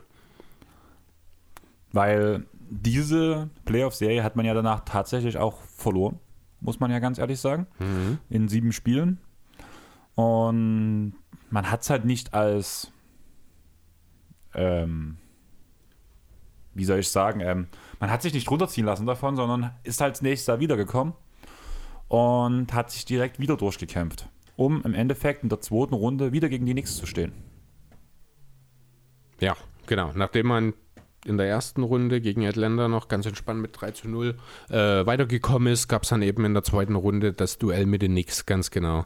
Und das war natürlich dann auch direkt wieder eins, was ja in Sachen Legendary schon absolut genannt werden muss. Da geht es auch direkt im Spiel 1 los. Das ist dann eben genau diese 9 Punkte, 9 Sekunden ungefähr. Ne? Also 19 Sekunden vor dem Ende haben die Knicks in dem Spiel 1 noch mit 105 zu 99 geführt. Dann hat man Mike Miller, also ich, mit Namen habe es heute auch nicht, aber ich habe auch Mike Miller, ist mir bestimmt 20 Mal diese Woche durch den Kopf gegangen, als ich über Reggie Miller nachgedacht habe. Ähm, ja, also 105 zu 99. Es gibt einen Einwurf von Mark Jackson, der äh, ja, zu Reggie Miller wirft und der den Dreier reinmacht. Dann klaut sich Reggie Miller den Einwurf von Anthony Mason, um hinter die Dreierlinie zu dribbeln und den Dreier zu treffen. Klingt irgendwie, als hätte er das gerade eben schon gemacht. Auf einmal war es völlig ruhig im Garten. Für mich klingt es wie Luke Kennard. ja, das habe ich, hab ich ja auch so stehen. Luke hat sich bestimmt von Reggie abgeguckt. Ja, da, gut, durchaus möglich, genau. Auf jeden Fall ist auf einmal Ruhe gewesen im Madison Square Garden und das kommt ja nun nicht so häufig vor, ganz besonders nicht in den 90er Jahren. Ähm, aber statt dann einfach weiterzumachen, äh, äh, aufzuhören und zu sagen, jetzt haben wir erstmal unentschieden, jetzt wollen wir natürlich noch mehr. Also äh, gab es dann einen Foul und zwar von Sam Mitchell an John, John Stark. Ja. Eben jenem John Stark, der Miller zwei Jahre zuvor eine Headbutt verpasst hat und er musste an die Freiwurflinie gehen. Dummerweise hat er beide vergeben. Und er ist sonst ein sehr guter Freiwurfschütze. Richtig, macht aber nichts, weil die Knicks haben ja Patrick Ewing, der hat den Offensivrebound geholt. Müssen auch sichere Punkte sein, denkst du? Miller, ver äh, Miller vergibt, was ist Wahnsinn, heute ist echter Wurm drin. Ewing vergibt, Reggie Miller sammelt den Rebound ein, wird gefoult und hier sind wir bei den zwei Freiwürfen, genau, die er dann eben getroffen hat und damit das Spiel dann letzten Endes entschieden. Es waren noch sieben Sekunden auf der Uhr, aber die Knicks haben es nicht mehr geschafft, in der Zeit nochmal einen Wurf loszuwerden. Ja, diese Geschichte mit dieser Wirkgeste kommt nämlich genau in diesem Punkt ja. mit den Freiwürfen, weil er sich dann zu Spike Lee umgedreht hat ins Publikum danach auch reingeguckt hat, weiter tiefer und die Hände an den Hals gelegt hat und diese Würgegeste gemacht haben, beziehungsweise sollte das ja eigentlich keine Würgegeste symbolisieren, sondern den Genickbruch. Man hat jetzt gerade den Nix das Genick gebrochen. Genau, ja, also Würgegeste ist halt so ein bisschen die, über die äh, Übersetzung gekommen, weil so das symbolisieren sollte ja. halt den Nixer Choking. Ja. Das ist so das, was schon ein bisschen, und das ist halt das Choking, das ist Englisch Würgen, kotzen ja. letzten Endes. Und das steht halt sinnbildlich dafür, ja, eine hohe Führung wieder aus der Hand zu geben und mental quasi nicht auf der Höhe zu sein. Genau. Und ja. Genau. Im Anschluss danach gab es ja dieses Interview mit ihm, wo er bloß sagt, ich liebe es, der Feind zu sein. Was ja. ihn auch wieder sehr gut beschreibt. Was genau richtig. Also, das ist besser, hätte man es wahrscheinlich nicht beschreiben können. Das ist genau Reggie Miller. Jeden unter die Haut gehen, keine Sympathien sammeln, also zumindest nicht während der 48 Minuten. Da geht es nur darum, den eigenen Erfolg äh, zu pushen und den Gegner irgendwie ein bisschen Chöre zu machen. Und es gibt wirklich nicht viele, die das besser konnten als er. Ja, in der Folge in den Conference Finals, den zweiten in Folge für die Pacers, ging es dann gegen die Magic. Das hat man leider verloren. 3 zu 4 war auch eine enge Geschichte. Ähm, aber Trotzdem haben die Pacers sich in den beiden Jahren erstmal auf jeden Fall als Powerhouse im Osten etabliert. Miller hat sich als Franchise-Player, also als Leader mittlerweile auch für dieses Powerhouse seinen Namen gemacht und ja, dann sollte es eigentlich im nächsten Jahr oder in den nächsten Jahren weiterhin heißen Angriff auf den Titel, aber, aber das lief man, nicht so richtig. Genau, man muss halt wirklich sagen, dass dieses Team in der Regular Season extrem gut funktioniert hat, mhm. immer wieder oben mitgespielt hat. Aber in den Playoffs sollte es halt einfach irgendwo nicht reichen. Hat, da kam Orlando um die Ecke, da kam Boston, da kam die Ewing Knicks, da kamen die MJ Bulls und irgendwie wurden sie immer wieder rausgekürt, immer wieder rausgekürt, bis zur der Saison im Jahr 2000. Willst du so einen weiten Sprung machen jetzt? Also ich habe jetzt für diese Jahre nicht mehr so viel rausgesucht, weil es halt irgendwo immer dasselbe war. Erste Runde raus, zweite Runde raus. Ja, gut, also es gab mal, also ich habe 95, 96 eben, das Jahr, nachdem man gegen die Magic in den Conference Finals äh, ausgefallen ist, hatte sich Reggie verletzt. Das war auch, hatte eben auch viel damit zu tun, dass man in den Playoffs ausgeschieden ist. Früh, er hat nur eins der fünf Spiele gegen Atlanta mitmachen können, nämlich das letzte. Er hatte eine Augenverletzung, hat in diesem Spiel fünf auch äh, eine Brille tragen müssen. Hat zwar sehr effiziente 29 Punkte aufgelegt, hatte aber auch viel damit zu, zu tun, dass er 13 von 15 Freiwürfen getroffen hat. Ähm, Genau, deswegen hat es am Ende dann eben nicht gereicht und Atlanta kam weiter. In dem Jahr darauf war es sogar nochmal ein bisschen schlimmer, denn da sind die Pacers ganz ohne Playoffs geblieben. Das letzte Mal und das dritte Mal gleichzeitig in der Karriere von Reggie Miller. Und dort habe ich tatsächlich noch eine Geschichte von zwischen den Jahren, die wir unbedingt hier mit einbauen können. Denn äh, nachdem die Saison 96, 97 ohnehin nicht besonders prickelnd verlaufen ist, gab es nochmal ein richtig böses Erwachen nach der Saison. Nämlich genau genommen am 15.05.1997. Da ist das Haus von Reggie Miller niedergebrannt. Also komplett, das war ein irre, also auch schon für damalige Verhältnisse wahnsinniges Haus, 1300 Quadratmeter großes Grundstück, 3 Millionen Dollar wert, drei Stöcker gewesen. Am Ende standen nur noch die Außenwände aus Backstein. Das ist alles, was übrig geblieben ist. Glücklicherweise ist niemand zu Hause gewesen. Das Haus wurde gerade renoviert. Deswegen sind er und seine damalige Frau Marita Stavru, eine Schauspielerin, die es nicht besonders weit gebracht hat. Äh, also ich habe den Namen vorher nie gehört. Ich habe die auch mal gegoogelt. Ich habe zwei Filmergebnisse, die kannte ich beide nicht gefunden. Deswegen scheint es nicht allzu weit geschafft zu haben, was ihre Schauspielkarriere angeht. Oder sie war im TV, das kann auch sein. Ähm, ja, also sie waren halt nicht da. Und was ich auch äh, nicht ganz uninteressant finde, ist, dass die Ermittler im Endeffekt auch herausgefunden haben, dass es sich hier bei Woll- und Brandstiftung gehandelt hat. Okay, das habe ich gar nicht. Das hab, dazu habe ich gar nicht. Also mit dem Haus, das habe ich mitgefunden. Mhm. Aber da stand halt nichts weiter dazu, von daher bin ich davon ausgegangen, technischer Defekt, irgendwie sowas Dachte in die ich Richtung. Erst auch, aber weil halt nirgendwo was dazu stand, habe ich nochmal ein bisschen weiter recherchiert und habe dann auch nochmal eine Aussage gefunden eben von den Ermittlern oder beziehungsweise ein Zeitungsartikel von einer lokalen Zeitung, wo halt auf Ermittler sich berufen wurde und dort vom Brand Stiftung tatsächlich gesprochen wurde. Habe aber auch nichts gefunden, ob eventuell dann die Verursacher gefunden oder festgenommen wurden, das weiß ich auch nicht. Aber wenn du schon gerade so sagst, also das ist danach ein Thema, ich will jetzt einen kleinen Spoiler einbringen. In meiner Ausarbeitung habe ich ein Thema gefunden, was nichts mit Basketball zu tun hat, was mich brennend interessiert. Mhm. Und ich habe nicht die richtige, also ich habe nicht tieferes gefunden zu diesem Thema. Und du guckst mich jetzt schon skeptisch an. Unsere, unsere Zuhörer werden sich gerade denken, was quatscht der gerade von der was, Scheiße? Was willst du? genau. Ich will euch spoilern, dass ich am Ende eine Frage an Chris stelle und er entweder es selber schon weiß, weil er tief recherchiert hat, oder er nochmal recherchiert. Aber ich habe wirklich ungelogen eine Dreiviertelstunde mit einem total unnützen Thema, was nichts mit Basketball zu tun hat, aber es ging um Reggie Miller. Okay eine Dreiviertelstunde lang gesucht und habe nichts gefunden. Ja, bin ich schon mal gespannt. Und das ja. machen wir am Ende. Das machen wir am Ende, ja. Alles klar. Dann gehen wir Außer mal du schmeißt es vorher schon raus. okay. Na, dann schauen wir mal. Dann gehen wir erstmal weiter. Also auch äh, 97, 98 hat man dann wieder 58 Spiele gewonnen, hat bis in die Conference Finals geschafft, wo man an den Bulls gescheitert ist. Das war auch, also auch dort hat äh, Reggie Miller in den Playoffs natürlich geschafft, weiter an seinem Klatschmanifest zu arbeiten.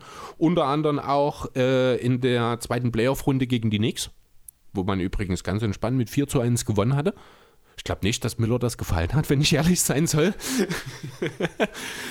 genau, ähm, dort hat man im Game 4, genau, in Game 4 gegen die Knicks. Es stand 2 zu 1 für die Pacers. Es waren noch 5 Sekunden auf der Uhr. Und die Knicks haben mit drei Punkten geführt. Was macht Reggie Miller? Nagelt natürlich den Klatsch-Dreier für die Overtime rein. Am Ende gewinnt man das Spiel, erhöht auf 3 zu 1, später mit dem 4 zu 1 äh, war die Sache dann vorbei. Man zog in die Finals, äh, Conference Finals eben ein, 98 gegen die Bulls. Das war eine sehr spannende Serie tatsächlich. Die ersten beiden Spiele in Chicago haben die Bulls jeweils mit 6 gewonnen. Die anderen, also die nächsten beiden Spiele, die Pacers mit jeweils 2. Im dritten Spiel gab es dann den einzigen echten Blowout für die Bulls. Also merkt, du merkst schon, Heimrecht war auch damals schon eine wichtige Geschichte. Bulls haben also mit 19 dann das Spiel 5 gewonnen. Die Pacers knapp mit drei Punkten dann Spiel 6 wieder zu Hause. Bevor es dann in Spiel 7 für Chicago natürlich gereicht hat. Aber auch dort hatte äh, Reggie Miller wieder eine Klatschsituation wie wahrscheinlich in jedem Spiel, in irgendeiner Phase, irgendwann mal. Es ist echt Wahnsinn. Ähm, es war Spiel 4, die Bulls haben mit 2 zu 1 geführt, drei Sekunden noch auf der Uhr, die Bulls führen mit einem, 94, 93. Ähm, Jordan verteidigt Miller, das, das habe ich vorhin schon mal kurz angedeutet, genau, der läuft sich frei, der kann sich wirklich von Jordan befreien, das kann ja tatsächlich nicht jeder, nimmt den Einwurf von McKee an und geht sofort hoch, trifft den Dreier gegen die ausgestreckten Arme von Jordan mit 0,7 Sekunden auf der Uhr. Das war dann am Ende der Sieg zum 4 zu 4 in dem Spiel. Was auch eine ganz starke Szene in diesem Spiel war. Auch ähm, Miller verteidigt von Jordan. Miller tut den Richtung Korb ähm, anziehen und bricht, wo Jordan mitgehen will, ab, nimmt einen Stepback-Dreier und Jordan geht auf die Bretter. Das habe ich nie gesehen, dass Jordan Ja. einen Ankle Breaker gekriegt hat. Und Das- den hat er von Reggie bekommen. Das stimmt. Es, ich, ich muss da, bei sowas muss ich immer denken an den Crossover von Iverson gegen Ja. Jordan, aber da hat er natürlich nicht auf die Platte geschickt. Ähm, aber ja, das ist natürlich auch nochmal was ganz anderes. Und in Spiel 7 ähm, war es dann tatsächlich auch so, dass die Pacers durchaus Chancen hatten, das Spiel zu gewinnen. Sie haben der, im vierten Viertel zwischendurch auch zwei oder dreimal noch knapp geführt. Also wirklich knapp nur mit zwei Punkten. Aber gereicht hat es am Ende nicht. Am Ende haben äh, Freiwürfe von Jordan, Pippen und Harper für den Sieg gesorgt und damit im Endeffekt dann nach der weiteren Runde natürlich auch für den sechsten Titel der Bulls. Was zur Folge hatte, wissen sicherlich der, weiß sicher der eine oder andere, dass Michael Jordan danach seine Karriere einmal beendet hat. Einmal. Einmal. Genau. Ähm, ja, und plötzlich waren die Pacers der Big Horse, das, äh, der, das Team to beat. Das es zu schlagen galt im Osten. Aber man hat trotzdem gemerkt, dass irgendwas fehlt. Ja, zuallererst mal haben Spiele gefehlt, denn wir sind dann jetzt in der Lockout-Saison. 98, 99. Da gab es nur 60, nee, 50 Spiele, ich glaube, ne? genau, 33 zu 17. Das hatte ich, glaube sogar für die beste Bilanz genau im Osten geführt. Man war bilanzgleich mit den Heat, ist an zwei in die Playoffs gegangen. Milwaukee und die Sixers hat man gesweept. Das war relativ entspannt, aber wie es so ist, es haben noch die Knicks gefehlt. Also gab es ein zum dritten Mal in fünf Jahren, nein, in sechs Jahren in den Conference Finals das Duell. Zum, ich glaube, fünften Mal in sechs Jahren und zum dritten Mal in den Conference Finals das Duell Pacers gegen Knicks. So, ja, genau. Da war es leider so, dass es eine der ganz wenigen Serien, wo man den Klatschmüller tatsächlich mal nicht gesehen hat, denn er hat insgesamt keine gute Serie gespielt, kam auch noch auf 16 Punkte in dem Schnitt. Äh, ganz besonders bitter war das Spiel Nummer 6 in dieser Serie. Da hat man schon mit 2 zu 3 zurückgelegen und Reggie hatte wahrscheinlich den schlimmsten Abend seiner Karriere. 3 von 18 aus dem Feld, nur ein von 8 Dreier acht Punkte nur erzielt, nur einen Freiwurf genommen, den zwar getroffen, aber immerhin dort stand die 100 Prozent. Ja, aber damit war, das war zu wenig einfach. Die Knicks haben 90-82 gewonnen. Ähm, ja, auch deswegen, weil Reggie Miller seinen letzten Punkt mit 6 Minuten 50 verbleiben im dritten Viertel gemacht hat. Das übrigens ein technischer Freiwurf war und er danach leider nicht mehr in der Lage war, den Knicks noch was entgegenzusetzen. Ja, und das, also, die sind dann nachher rausgeflogen in der Serie. Richtig? Das Jahr drauf hat man sogar bloß auf Platz 8 im Osten abgeschlossen. das Jahr darauf? Bin ich gerade Nee. im falschen Jahr? Du bist schon wieder ein Jahr zu weit, ich glaube. Wir sind jetzt bei 99 2000 erstmal, oder? Jetzt hat man oh, gerade ja, 8 hast recht. Und genau, ich rede vom Jahr 2. Ja, doch, ja. Red weiter. genau. Jetzt sind wir erstmal bei 99 2000. Das ist nämlich genau das Jahr, das sollte man nicht auslassen. Denn das ist dieses eine Jahr, in dem Reggie in die Finals geschafft hat. Genau. Richtig, genau. Ähm, war, waren vielleicht die besten Pacers, die wir je gesehen haben? Also, die jemand jemals gesehen hat. ähm, man hat 56 Spiele gewonnen, waren die drittmeisten der Liga, die meisten im Osten. Ähm, allerdings wurden die Pacers in dieser Saison erstmals nicht mehr von Reggie Miller angeführt, ein Scoring. Zum ersten Mal seit 88, 89 ist Reggie Miller nicht mehr der Topscorer der äh, Pacers gewesen. Man muss dazu sagen, Miller war zu dem Zeitpunkt auch schon 34 ähm, und hat die, ja, die Topscorer-Krone des Teams an den in den letzten Jahren stark sich entwickelnden Jalen Rose weitergegeben. Ähm, ja, dann kam es halt eben in die Playoffs. In der ersten Runde hat man gegen Milwaukee gespielt, 3 zu 2. Das war ein bisschen schwerer, als man das gedacht hatte in einem 1-8-Matchup. Ähm, in der zweiten Runde wurde dann Geschichte geschrieben. Nicht unbedingt am Ergebnis, denn das war ein relativ unspektakulä unspektakuläres 4 zu 2 gegen die Sixers. Aber dort haben äh, Reggie Miller und Jalen Rose Geschichte geschrieben, weil sie in Spiel 1 beide exakt 40 Punkte aufgelegt haben und damit das höchste Scoring-Duo in der Playoff-Geschichte waren. Ich weiß ehrlich gesagt nicht, ob das noch so ist. Ähm, nein, alleine Aber- weil du ja zum Beispiel die Cavaliers mit LeBron und Kyrie hattest mit 42 und 43. Genau, also es hat sich zu dem Zeitpunkt war das aber noch so, war das ein Rekord, genau. War das 42, 43 oder 41, 42? Das weiß ich auch nicht mehr im Detail. Ähm, keine Ahnung, ja. Letzten Endes auf jeden Fall hat man 4 zu 2 gegen die Sixers gewonnen. Auch natürlich dank des Scoring-Duos Miller und Rose. Und hat die fünften Conference Finals in den letzten sieben Jahren erreicht. Wer der Gegner war, müssen wir, ich glaube, niemandem erzählen. Es war natürlich die Knicks. Und natürlich hat Reggie Miller auch in dieser Serie wieder seinen entscheidenden Nick-Killer-Moment gehabt. Diesmal war es in Spiel 6, also im entscheidenden Spiel. 4 zu 2 ging die Serie aus. Er hat 34 Punkte aufgelegt, 17 davon im vierten Viertel. Also eine typische Miller-Playoff-Performance sozusagen. Man hat erstmals die Playoffs, äh, die Playoffs erreicht, die Finals erreicht. Es ging gegen Shaq. Und Kobe. Ja, vor allem gegen Shaq in der Saison. Also Kobe hat in den Finals, ich glaube, nur 15 Punkte aufgelegt, aber Shaq abartige 38 Punkte und fast 17 Rebounds aufgelegt. Da waren auch die 24 Punkte von Miller einfach nicht genug. Und am Ende hat es für zwei Siege gereicht. Aber die Shaq-Kobe Lakers waren einfach das Maß der Dinge damals. Da war kein Kraut gegen gewachsen. Vor allem bei diesem Team, man hatte halt wirklich, also es gab sowieso keinen einzigen Spieler, gegen den man, wie man Shaq aufhalten konnte zu, der, zu dieser Zeit. Mm, naja, also ich glaube, Du hattest, die einen David, du einen. David Robinson zum Beispiel, du Ich- hattest genau, auch einen Tim Duncan und solche Spieler. Aber Und Duncan zu der Zeit, ja doch, doch, Duncan war da, aber war noch, war noch ja, sehr jung. stimmt, ja. Aber man muss ehrlich sein, niemand konnte Shaq aufhalten. Naja, also in Alonso Morning, in Hakim in den frühen 90ern, ich- also beziehungsweise in den frühen 90ern war Shaq noch nicht in der Liga. Ähm, in der Zeit, als Shaq in die Liga kam, die waren schon noch dazu bereit, aber die sind dann halt Ja, schon in der Zeit alt geworden. Da hast Genau. du natürlich auch Die, recht. diese ne? ganzen, die ihn hätten aufhalten können, blöd gesagt, die waren zu dieser Zeit weg. Das Oder stimmt, beziehungsweise ja. auf dem absteigenden Ast. Ja. Und, und Shaq war eine Naturgewalt, also schon als Rookie. Ja, absolut, ohne Frage. Also den, den schiebst du nicht weg. Genau. Also den, den schiebt niemand weg. Genau, und das war halt gerade diese Zeit, so um die 2000er Jahre, war es bei Shaq halt wirklich so, dass es halt niemanden gab, der ihn aufhalten konnte.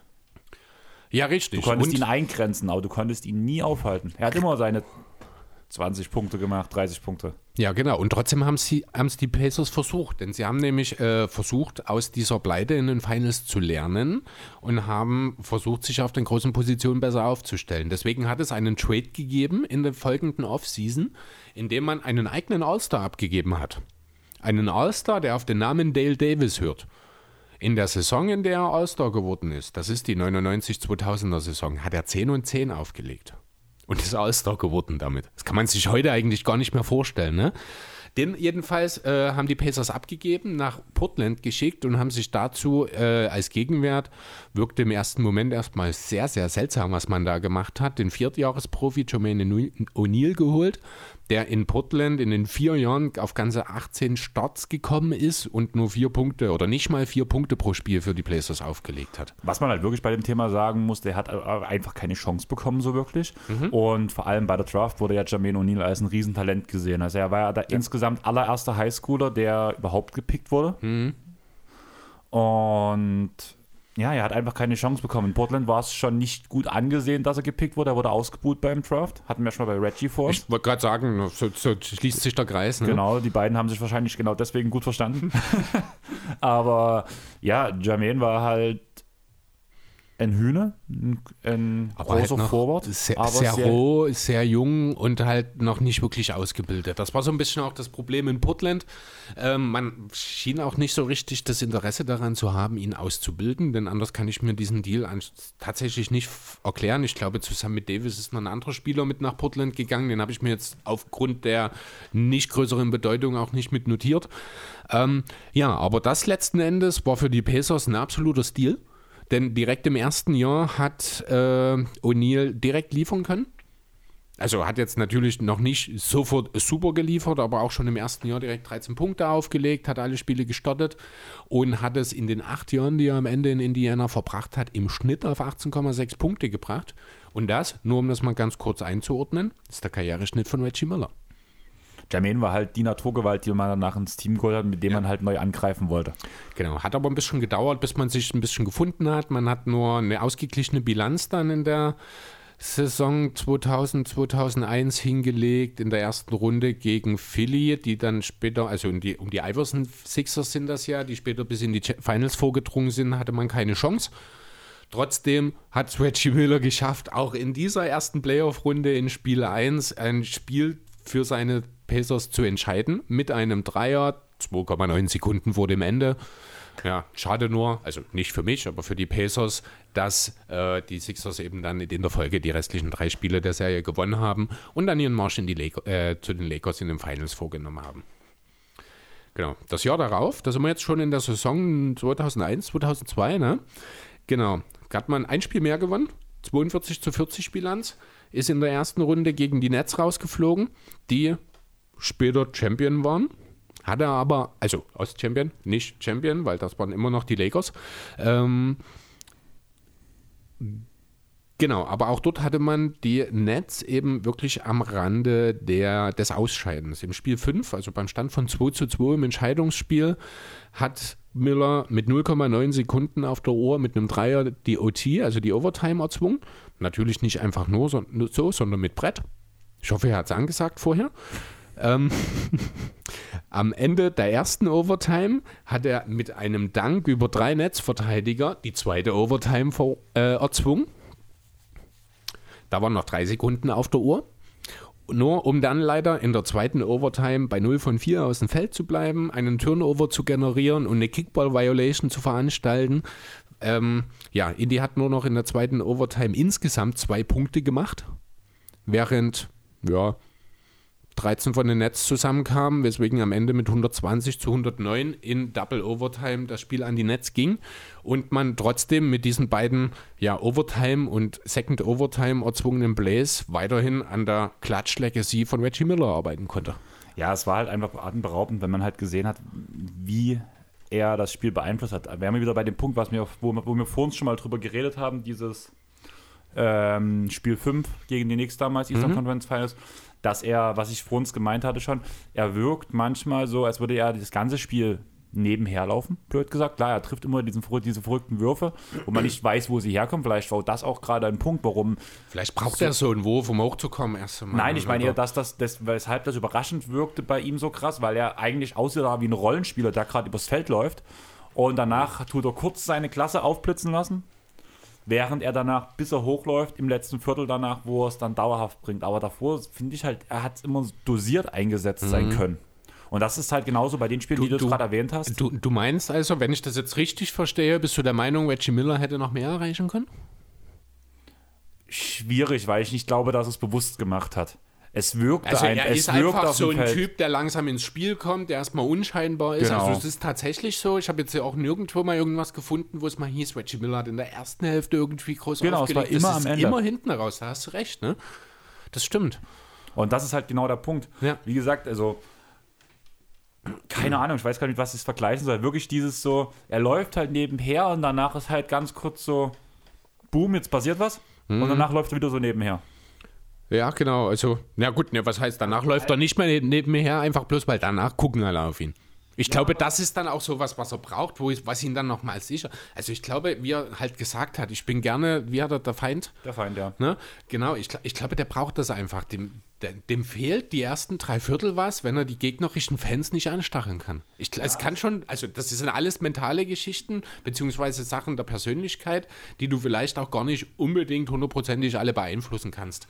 Was, aber, was du aber halt wirklich sagen musst, ähm, du hattest halt immer wieder noch Spieler, die neben ihm gespielt haben, mhm. muss man ehrlich sagen, die einfach durch sein Spiel, durch ihr Spiel, und da denke ich jetzt vor allem über die Zeit, über die wir jetzt auch jetzt gerade reden, mit Jermaine O'Neal, ja. die durch ihr Spiel, wie sie gespielt haben, wie sie aufgetreten sind, einfach viel bewusster im Feld, also im Blick waren. Dieses robuste Spiel von Jermaine in der Verteidigung mit seinen Blocks, mit seinen Rebounds, mit seinen Defensivaktionen, die sind einfach viel auffälliger als das, was Reggie in der Defense mit, weil er, muss man ehrlich sagen, jetzt nicht der beste Verteidiger war. Ja. Und in der Offense hast du halt von Jermaine die krachenden Dunks und alles gehabt, die zwar auch vielleicht teilweise die Lobs von Reggie gut vorgelegt wurden, allerdings war halt einfach das Spiel von Jermaine halt viel, viel ähm, ich, hm, einprägsamer, ja. alleine schon, weil zu dieser Zeit gab es keine großen Forwards, die sich übers Tripling sehr viel ähm, kreiert haben. Kreiert, kreiert hat, haben, ja. genau. Und da war auch, wir haben vor uns von Reggie als Prototyp geredet für die heutige Dreiergeneration, blöd gesagt. Während Jermaine so der Prototyp, kann man sogar sagen, für diese Generation Playmaking Forwards ist.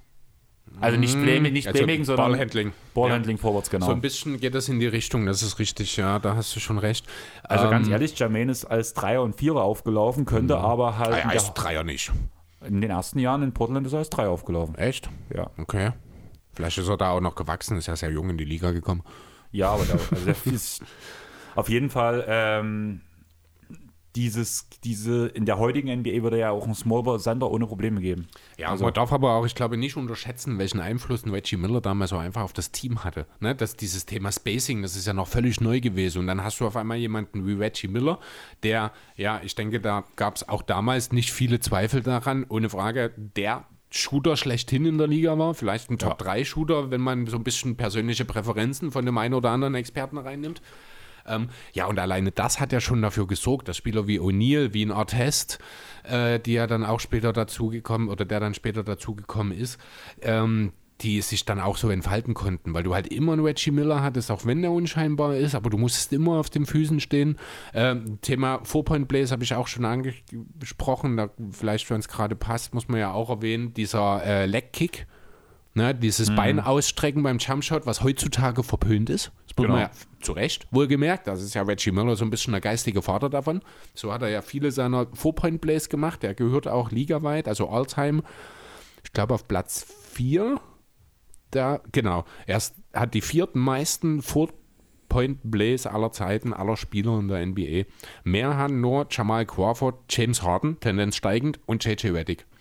Das Ding ist, diesen Stat habe ich in einem alten Bericht gelesen, Mhm. aber ich habe danach nirgendwo die Liste gefunden, wie stand jetzt ist, weshalb ich den Stat erstmal rausgenommen hatte. Also ich habe auch, ich muss ehrlich zugeben, die Liste, die ich gefunden habe, war von 2019, aber Mhm. ich habe jetzt in der Liste keinen gesehen von aktiven Spielern, wo ich glaube, dass jemand dran vorbeigegangen ist und Harden war dort schon davor. Bei mir war es 2014. Ja, und das okay, ist dann gut. halt schon Ja, eine okay. große Differenz, die, die ich gefunden hatte. Und das war mir dann Da einfach stand zu, auch Harden noch nicht da, ne? Genau, da war mir es zu vage, einfach zu Ja. sagen, ich nehme jetzt das so, weil Mhm. in den Jahren auf jeden Fall was passieren konnte. Und gerade durch diese Dreierrevolution in den letzten Jahren ist es ja automatisch, dass Spieler hochkommen. Ja, richtig. Andererseits aber wird das ja auch anders gepfiffen mittlerweile, ne? Das, weswegen es halt Ja. wiederum weniger gibt. Dann hast du halt solche Spezialfälle, wie Mal Crawford das gemacht hat. Das ist nochmal eine ganz andere Sache. Also der hat nochmal seinen ganz anderen Stil auch. Ähm, JJ Reddick, das sind halt diese Würfe. Ne, die wir vorhin schon mal angesprochen haben, da ist der kleinste Kontakt, da lässt jeden Schiri sofort pfeifen, weil der halt so wild durch die Gegend, da ist sofort Ris Verletzungsrisiko da, das pfeift sofort jeder. Ja. Und bei Reggie war es der Kick. Und über Hartens Foul müssen wir nie reden, wie Harden an seine Freiwürfe kommt. Ähm, genau. So, ich wollte jetzt gerade auch noch irgendwas dazu sagen. Jetzt muss ich erst mal gucken, wo waren wir? Hier. Du hast gesagt, ähm, glaube Saison 0102 waren wir gerade. Da sind wir gerade, genau. Das ist die Saison, in der nämlich Jalen Rose auch nach Chicago geschickt wurde und eben die, ja, wie habe ich geschrieben, die Franchise-Flamme der Pacers so langsam an Jermaine O'Neal weitergereicht wurde. Ähm, wie gesagt, also Reggie war dann schon 36 zu der Zeit. Ja, 36, ich glaube, 35. Ja. Ähm, genau, hat er also nicht mehr den absolut großen Einfluss spielerischer Natur. Hatte natürlich trotzdem noch einen sehr großen Einfluss, aber war halt nicht mehr die erste Geige, wie das schon in den Jahren davor mit Jalen Rose der Fall war. Es ist halt jetzt Jermaine O'Neal gewesen. Ähm, aber wie gesagt, sein Einfluss als Präsenz im Lockerroom ist nach wie vor unermesslich groß für die Pacers. Ich glaube, das ist auch heute noch so, auch wenn keiner der Pacers-Spieler mehr mit ihm gespielt hat. Gibt es auch ein wunderbares Beispiel, das hast du vorhin schon mal angedeutet. Ähm, und zwar, da greife ich jetzt ein kleines bisschen auf 2005, auf Reggies letzte Saison vor, ähm, und zwar auf den 1. April. Jermaine O'Neal hat in dem Spiel, hast du aufgeschrieben gegen wen? Ähm, das Spiel ging gegen. Ich hätte gesagt die Hawks, aber irgendwie habe ich mir das doch nicht Ja, aufgeschrieben. das Team habe ich auch nicht dabei stehen. Jedenfalls hat Jermaine O'Neal dort sein Career High von 55 Punkten aufgelegt. Wir erinnern uns, Reggies Career High liegt bei 57, ist der Franchise-Rekord der Pacers nach wie vor. Warum ist das immer noch so?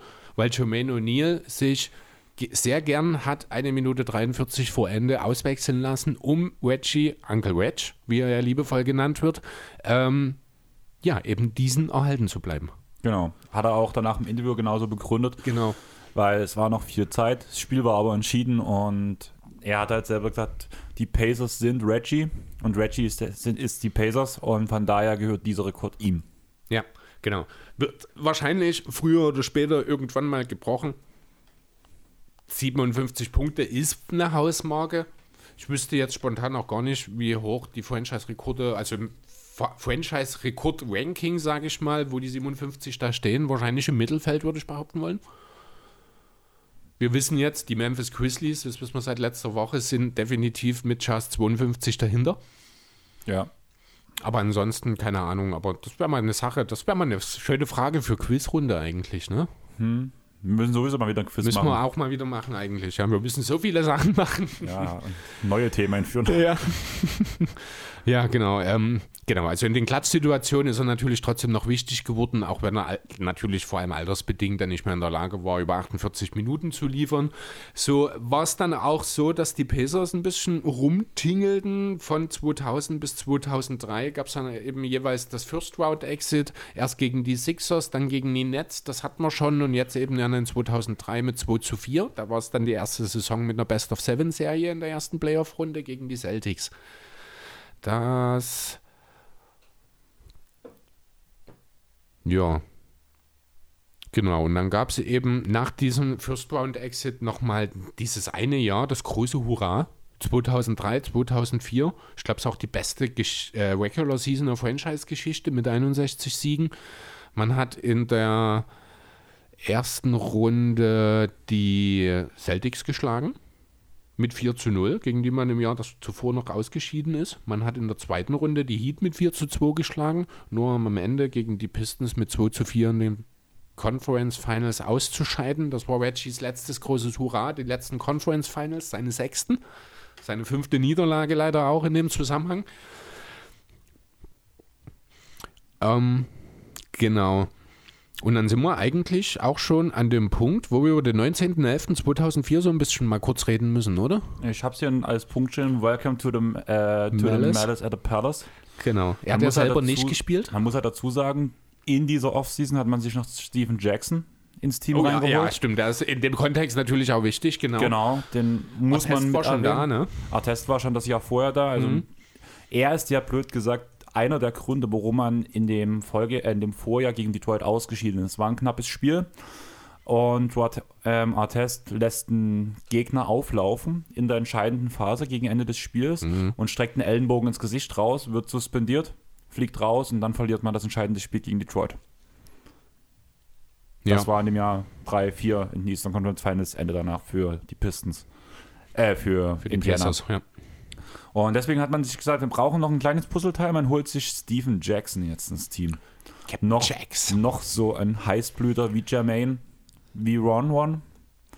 Und Aber jemand, äh, für diejenigen, die jetzt vielleicht den San Antonio Spurs Steven Jackson im Kopf haben, da muss man noch mal ganz kurz, also das ist dann nach der Pacers-Geschichte gewesen, ähm, hätte ich auch damals nie erwartet, dass das so gut funktioniert, aber Steven Jackson unter der Ägide von Greg Popovich hat sich noch mal zu einem völlig anderen Menschen weiterentwickelt. Ist Wahnsinn.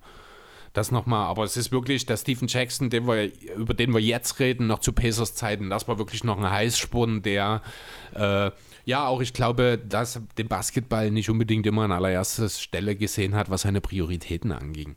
genau. Und man hat sich ihn ja reingeholt, um jetzt den letzten Angriff zu machen mit Reggie, mit Jermaine, mit Ron Test. Und, und, und. Waren, noch ein, war, waren wirklich ein sehr gutes Team, haben sich nochmal verstärkt, sind auch sehr gut in die Saison gestartet und danach halt, das Datum hast du vor uns gesagt, habe ich jetzt nicht hier mitstehen, Der 19.11.2004. fuhr man zum ersten Mal in dieser Saison nach Detroit. Ja. In den Palace of Urban Hills, mittlerweile ist der schon abgerissen. Das ja, jetzt spielen sie in dieser komischen Arena an der Z im Zentrum, ne? Genau. War aber auch gut, einfach weil es die Anbindung für sie besser ist jetzt. Ja, aber man hat sehr, sehr viele Fans dort wirklich verschreckt, weil der Palace of Auburn Hills, der ist halt genau, der ist im, im Maloro-Viertel von Detroit, in der Vorstädten, ne? dort, wo du wirklich die Fans sammelst, dort, wo du hingehst, dort, wo du an der Basis bist und dort hat man sich wegbewegt. Also als Franchise hat man den Fans mit diesem Umzug schon ein bisschen vor den Kopf gestoßen. Ja, zumindest auch bei dem Punkt, dass man, was halt davor erlebt wurde. Hm. Mit diesen, mit, auch zum Beispiel mit den Bad Boys Pistons und so weiter und ja, so fort. es ist halt viel Geschichte, die man dort auch abgegeben Genau. hat. Ne? Also man kann das sicher anders lösen, als sich in einem Bonzenviertel umzuziehen. Gerade in einer Stadt wie Detroit. Also das war nicht clever, lieber Pistons, das hätte man besser lösen können. Genau, aber der Palace war halt einfach ein Hexenkessel. Also ganz ehrlich, man hat einen Madison Square Garden und danach kam eigentlich direkt der Palace, muss man sagen, zu dieser Zeit. Es gab kaum eine lautere Halle als, de, als den Palace. Durchaus, durchaus möglich. Die Kings zu Hochzeiten um die äh, Fab Five beziehungsweise um die Jason Williams, Chris Webber Zeit, die waren auch sehr laut immer. Sind es auch jetzt noch, aber aus anderen Gründen. Ja, und das Problem war halt einfach an der ganzen Sache, es war halt, es lief, also es lief super bis dahin, man hat, war klarer Tabellenführer, man war auch ein klarer Titelkandidat. Aber das Problem war, dass in diesem Spiel Reggie mit einer gebrochenen Hand ausgefallen ist. Das Spiel wurde danach trotzdem dominiert. Man lag weit vorn. Und irgendwann sagt Jamal Tinsley zu Runner Test, du kannst dir jetzt deinen Foul abholen. Ich weiß nicht, ob du die Geschichte kennst. Ich habe Nee, halt die Doku ja geguckt, nee, wo nee. das halt mit Mhm. dabei ist. Ähm, es war halt, das Spiel war entschieden. Und Jamal Tinsley, das gibt sogar, ist sogar auf Band, Okay. sagt zu Runner Test, du kannst dir jetzt deinen Foul abholen. Und danach geht Ben Wallace, dessen Bruder am Vortag verstorben ist. Okay. Also inneres Loch. Also er hat Ja. halt selber gesagt, wurde auch interviewt für diese Dokumentation hier, Malice Mhm. at the Palace, dass er halt gebrodelt hat und dass es nur mit Basketball kompensieren wollte und danach halt in dem entscheidenden Spiel, wo es halt, Um alles geht. Nein, wo es Oder- nichts mehr, es war Ach entschieden. so, nee, Das- Quatsch, nee, stimmt, na klar, ja, das stimmt. Spiel war ja entschieden, es war. Hm. es war vorbei, Ja. es war einfach aus, das Spiel. Ja. Es konnte, also Detroit konnte das Spiel nicht mehr gewinnen und danach geht Wallace zum Dank hoch und Artest Holt schlägt, sich sein Foul ab. holt sich sein Foul ab. Wallace geht hoch, also geht direkt explodiert. Die ähm, Spieler versuchen alle auseinanderzuhalten. Und was macht Ron Artest? Er legt sich auf den Anschreibetisch. Hat das danach auch in dieser Doku so begründet, naja, ich war ja schon in psychischer, psychischer Behandlung. Die Spieler wussten auch, dass er einen Therapeuten hat, der auch mit dem Team mitfährt und sich um Ron Artest kümmert. Und der Therapeut hat gesagt, wenn du in einer Situation gerätst, wo du merkst, deine Gefühle spielen gerade verrückt, wie es ja in der Situation danach auch Ja. war, dann leg dich irgendwo hin und zähl bis 15. Und er legt sich auf den Anschreibetisch und hat selber gesagt, er hat sich wieder größte Gangster in dem Moment gefühlt. Ja, das ist halt dann auch der schräge Vogel Warner Test. Der legt sich dann halt nicht in die Ecke auf den Fußboden, der legt sich auf den Anschreibetisch, ne? Genau. Dadurch wurden die Pistons-Fans halt angekocht. Es ja, halt, das ist ein Trigger. Das ist schon, also das hat er sich wirklich nicht so richtig überlegt. der hatte dem Moment, der einzige Moment war, äh, Er hat eigentlich alles richtig, also er wollte alles richtig machen, Genau. aber er hat es halt in dem Moment leider, vielleicht konnte er es einfach nehmen, weil seine Gedanken Genau. so durcheinander waren, er hat es leider nicht zu Ende denken können. im Endeffekt flog ein Becher danach aus dem Publikum, traf Runner Test Mhm. Ja. und er springt auf und rennt ins Publikum. Klar. Steven Jackson hinterher, Jermaine so halb, er war nicht richtig, also er Mhm. war im Publikum, aber halt nicht so richtig. Auch ein paar, Pisten, ein paar Pistenspieler ja. haben sie halt versucht dort einzuschreiten. Dann hat man die Spieler wieder auf dem Feld gehabt, dann kam das Publikum aufs Feld, was der nächste Triggerpunkt war. Und es ist halt völlig eskaliert in einer Massenschlägerei. Laut der Doku waren bloß vier Einsatzsicherheitskräfte an dem Tag eingeteilt. Vier. Vier auf 20, also die in der Halle Krass. aktiv waren. Ja, ja, klar. Trotzdem krass, oder? Auf 20.000 Leute? 20.000 Leute. Schon heftig. Und ja, die ganze Sache ging danach so aus, dass halt Runner Test, also die Strafen waren enorm. Mhm. Runner Test wurde 73 Spiele gesperrt. Jackson 30, O'Neal 25, Wallace 6. Und danach gab es noch einen Spieler aus der hinteren Rotation, ich glaube Thomas hieß da mit Nachnamen. Da wurde fünf Spiele gesperrt und danach mehrere Spieler noch so ein oder zwei Spiele.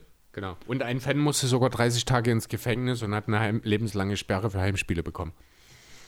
Also ein Pistons-Fan, wohlgemerkt, ne? Klar. Ja, genau. Ja, das ähm, war der, der auf dem Feld war. Das, also, ja, der, da also ich habe nur den Nachnamen, der hieß Queen mit Nachnamen. Genau. Richtig. Das Problem war, also an der Sache war, er wurde von ähm, Jermaine niedergeschlagen. Mhm. Und da sagt, ähm, das hat, das fand ich relativ cool in der Doku, das tut Reggie halt drüber reden. Also Jermaine sieht halt, dass dieser Fan vor Runner Test steht und dass die sich angehen. Und da kommt Jermaine angerannt und tut mir aus vollem Lauf versuchen, mit der Faust zuzuschlagen in Richtung Gesicht. Und einen Schritt vorher rutscht er auf einer Bierpfütze aus. Und trifft ihn, mhm. aber halt nicht voll. Ja. Reggie, seine Aussage dazu war, das war wahrscheinlich der, der beste Schlag, den Reggie jemals verpasst hat. Ja.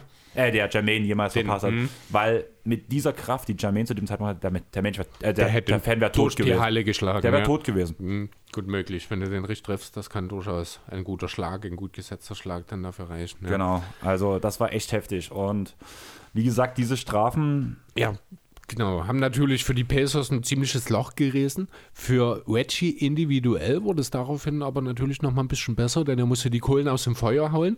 Hat dann auch nochmal äh, seinen Scoring-Schnitt ein bisschen auf, äh, hochbringen können. Ganz kurz bloß noch. Ach, du bist Punkt. noch, okay, also, na klar. Ich habe jetzt nicht mehr so viel zu dem mhm. Punkt, aber ich spiele ein paar Sachen, die ich halt wichtig und interessant finde. Normalerweise ja. gibt es ja ein Gremium, was ähm, für die Strafen bereitsteht und entscheidet, wie hoch die Strafen der Spieler mhm. sind. In dem Moment gab es kein Gremium das Gremium wurde einfach ausgesetzt und David Stern hat sich darüber hinweggesetzt und hat die Strafen selbst festgelegt. Kann man in so einer Ausnahmesituation machen, finde ich. Ist okay. Und, aber bei den hohen Strafen finde ich es schon heftig, weil Stern hat ja ähm, nur aufgrund von Bildmaterial entschieden. Und im Endeffekt wurde ja auf diesen Punkt noch ein Anwalt eingeschaltet, der halt wirklich, also da habe hab ich riesen Respekt vor, das ist auf der, in der Doku ganz stark beschrieben auch, mhm. der hat alle Kameras, die, jedem, die irgendwo aufgetaucht sind, ausgewertet. Hat jeden vor Gericht gezerrt, der einen Stuhl geworfen hat, der einen Schlag gesetzt hat, der irgendwas gemacht hat, was der im Moment nicht durfte. Und im Endeffekt kam raus, dass halt auch der Hauptaggressator nicht Runner-Test war, sondern der, ähm, der Fan. Der Fan. Mhm und dass die Spieler eigentlich weniger Schuld haben. Eigentlich sollte dieser. Schuld spielt überhaupt keine Rolle, sorry. Also das sehe ich ganz anders. Es ist scheißegal, wer dort schuld ist. Da sind Spieler in die Ränge gegangen und haben sich mit Fans geprügelt. Die sollten, für mich hätten die alle, also die einzige angemessene Strafe ist die, die Ortez gekriegt hat. Für mich hätten alle länger äh, gesperrt werden müssen. Also ich habe da null Verständnis, muss ich ganz ehrlich sagen. Steven Jackson aber zum Beispiel ist ins Publikum gegangen und hat nicht direkt zugeschlagen, sondern versucht, Runner-Test zurückzuziehen, bis er einen Schlag bekommt. Ja, in dem Moment ist es Notwehr, genauso wie bei Jermaine. Ich, Sollst du dich verprügeln lassen? Nee, sie, haben beide, sie haben beide versucht, Runner-Test aus dem Publikum rauszukriegen ja, und werden danach geschlagen. Ich habe die Bilder, das mag schon sein, trotzdem, also ich bin da grundsätzlich äh, jeder Spieler, der sich mit dem Fan anlegt, hat für mich. Und wenn der dem bloß, wenn äh, einen Schlag androht, ja, dann aber hat er für mich gesperrt. Dann, na, ja, aber Chris, wenn, die dem, wenn die Test dort wirklich bloß, das kann ich jetzt das, nicht mehr beurteilen, dann ist das nochmal eine andere Geschichte. Okay, dann nehme ich den Satz zurück. Ähm, trotzdem finde ich, äh, was Dürn dort gemacht hat an sich, dass dort, weil das ist auch eine Sache, du kannst hier jetzt in den Gremium eine Woche drüber diskutieren lassen. Das muss sofort was, da muss sofort reagiert werden. Kann das ich verstehen, aber das Ding, was ich halt schade fand im Nachhinein, dass halt danach nicht drüber geredet wird wurde, wie es ausgegangen ist, weil da gab es einen großen Gerichtsprozess, wo auch die Spieler ja als Angeklagte da waren. Mhm. Und Jermaine wurde, freige, wurde freigestellt. Jackson mit einer milderen Strafe. Jackson hat auch vor Gericht gesagt, ja, ich habe zugeschlagen, als danach irgendwann, also mhm. da war halt da völlig kalt. Und auch Runner Test wurde halt also gemildert. Ja, aber zum aber Beispiel von Jermaine wurde ja sogar die Strafe noch verkürzt. Er hat am Anfang ja genau dieselbe Strafe, ähm, glaube ich, wie Jackson bekommen. Aber die Strafe wird nochmal verkürzt, weil man halt bei ihm gesagt hat, dass es nur notwehr war, was er gemacht ja, hat. Ja, aber auch das, der Gerichtsbeschluss, was auch immer dann dort steht, hat ja nicht zwangsläufig unmittelbar dann auch für die Strafen, die die NBE verhängt, Auswirkungen. Das sollte es auch gar nicht, weil. Nein, ähm, aber ich finde, es ist schon eine wichtige Sache, ob es zum Selbstschutz ist oder nicht. Du siehst wirklich das in den schon, Aufnahmen, ja. die danach halt auch gezeigt wurden. Und da war halt wichtig, dass die Aufnahmen in der Dokumentation ungeschnitten waren bei dem Punkt, wo mhm. es danach Richtung Publikum ging, was halt in den Nachrichten zum Beispiel nicht Natürlich der Fall war. Nicht. Natürlich, weil da das ja Untersuchungsinhalte waren. Genau. Und dieses ungeschnittene Tape siehst du halt wirklich, wie so, wo, wie Steven und Jermaine zu Runner Test gehen, ihn versuchen wegzuziehen von dieser Prangelei. Mhm und danach sie Schläge kassieren. Okay. Und dadurch ist es halt schon ein wichtiger Punkt, wo man halt sagen muss, dann ist es Notwehr. Weil Mag du brauchst dich als Spieler nicht verprügeln lassen. Das nee, das ist auch klar, das ist richtig. Ne? Trotzdem ähm, muss man hier auch einfach mal die Wirkung mit äh, unter Berücksichtigung nehmen. Du kannst halt hier nicht wirklich einfach nur Fakten basieren, das, was passiert ist. Du musst hier einfach, und ich finde, wenn Stone dort nicht hart durchgegriffen hat, hätte das vielleicht auch eine Kultur in der NBA äh, ein Stück weit negativ beeinflussen können, weil man sich dann vielleicht denkt, äh, oder weiß vielleicht die Arme wieder ein bisschen, die Fäuste ein bisschen locker schwingen, wenn man dort nicht rigoros, sofort zeitnah und vehement mit harten Strafen kommt. Also für mich war das alternativlos. Ja, aber auch die, ähm, also ja, gebe ich dir recht bei dem Punkt. Vor allem, weil du gerade den Punkt Außenwirkung, also die komplette Berichterstattung über der NBA war, das ist eine Schläger. Ja, ganz genau, ne? richtig. Ne? Und die Pacers haben ja auch noch zehn Jahre danach dieses, äh, ja, diesen, dieses Image nicht so richtig abstreifen können. Ne? Und das sind alles Sachen, klingt am Ende doof, wenn ich das so sage, aber dafür sind eben O'Neill, Artest und Jackson nicht gerade unwesentlich beteiligt. Das ja, na, du hast halt auch Stelle die drei Highschool, das ja. gebe ich dir schon recht. Aber vor allem Jermaine der hat schon sehr drunter gelitten unter der ganzen Sache. Also ja, klar. Also letzten Endes haben alle dort darunter gelitten. Ja, auch die äh, Karriere von dem Warner Tess hat einen gewissen Bruch bekommen. Auch. Ja, aber Reggie, äh, ähm, Reggie hat keinen Titel bekommen, das muss halt wichtig sagen. Hätten Warner die Pacers in dem Jahr den Titel geholt? Sie waren klarer Titelfavorit. Ich weiß nicht. Das, also ist alles Theorie ja. letzten Endes. Ne? Am Ende hat es bis in die Conference Finals nochmal gereicht, ob man dort die Pistons hätte schlagen können in voller Kapelle vielleicht. Ich weiß jetzt gar nicht, 2004. Ist das nicht sogar der Titel der Pistons genau. gewesen? Ne? Ja. Oh, nee, das ist genau, das ist dieses Pistons Championship-Team, da glaube ich ganz ehrlich nie, dass die Pacers das gereicht hätte. Also für die Pacers gereicht hätte. Torian Prince, Chauncey Billups, Whip Hamilton, Ben und Rashid Wallace, alle in ihrer Prime. Sorry, das gewinnt die Pacers auch in Bestbesetzung nicht ja, es war trotzdem ein tiefes Team, was sie hatten, muss man wirklich sagen. Aber das ist halt, wie gesagt, jetzt so ein bisschen. Mhm. Also das ist halt, das wissen wir nicht. Ne? Genau. Das ist meine Meinung ist, man hätte es, es hätte wahrscheinlich auch so nicht gereicht. Auch die 61 Siege in der Saison wirken jetzt äh, schon so ein bisschen auch wie, ja, jetzt wenn man auf die nackten Zahlen sieht, wirklich wie ein Aus, wie ein eine Ausnahme von der Regel. Wenn man die Hintergründe kennt, weiß man natürlich, dass man bis 2003, 2004 halt sich ein Team aufgebaut hat, das man im Jahr danach auseinanderbrechen lassen musste, eben wegen dieser Mellis-Geschichte. Ja. Ja. Aber was ich halt meinte mit, ähm, die Leute haben drunter gelitten, halt wie gesagt, Reggie hat halt drunter gelitten, hat keinen Titel bekommen und Jermaine, seine Karriere hat halt einen riesen Kratz bekommen, muss man ganz ehrlich sagen. Also sowohl Artest hat ja bei den Lakers seinen Titel geholt, Jackson hat seinen Titel mit den Spurs geholt, mhm. aber Jermaine seine Karriere, war danach in Anführungsstrichen gelaufen. Also, er hat noch weitergespielt, aber so. Es lief halt, es war halt alles. Es war ein Knacks in seiner Karriere. Ja, schon. Also, er ist ja weiter in Indiana noch geblieben bis 2008. Da sind die äh, Statistiken dann auch noch gut geblieben erstmal. Aber ja, es war halt, halt, der Rest des Teams war halt nicht genau. mehr da. Ne? Und dann hat er so seine Karriere ein bisschen, ich will nicht austingeln lassen, weil er hat schon noch ein paar gute Jahre geliefert, hat ja auch bis 35 noch gespielt. Ähm, Jermaine O'Neal übrigens als Power Forward in seiner Rookie-Saison, als Small Forward sehe ich hier nicht, aber das, egal, spielt jetzt auch keine Rolle. Kurz noch ein kleiner Absteiger. Ähm, ja, Genau, trotzdem, äh, worauf ich hin, oder hast du jetzt noch was zu Mellis? Nein, eigentlich so? nicht. Also, wie gesagt, Genau, dann, für mich war halt der Punkt noch, dass halt die Titelchancen für Reggie damit auch komplett zerstört wurden. Ja, genau. Trotzdem für ihn persönlich war das dann nochmal eine Saison, wo er nochmal ein bisschen auf sich aufmerksam machen konnte. Er hat sechsmal noch sogar 30 plus aufge aufgelegt, zehn weitere Male 20 plus nach dieser ganzen Geschichte. Das ist für einen 38-Jährigen jetzt nicht so schlecht, wenn ich ehrlich sein soll. Heute sieht man das natürlich anders. genau. Ja, und er hat eben gegen die Lakers dann auch im März 2005 nochmal mit 39 Punkten ordentlich vor Aufsehen gesorgt.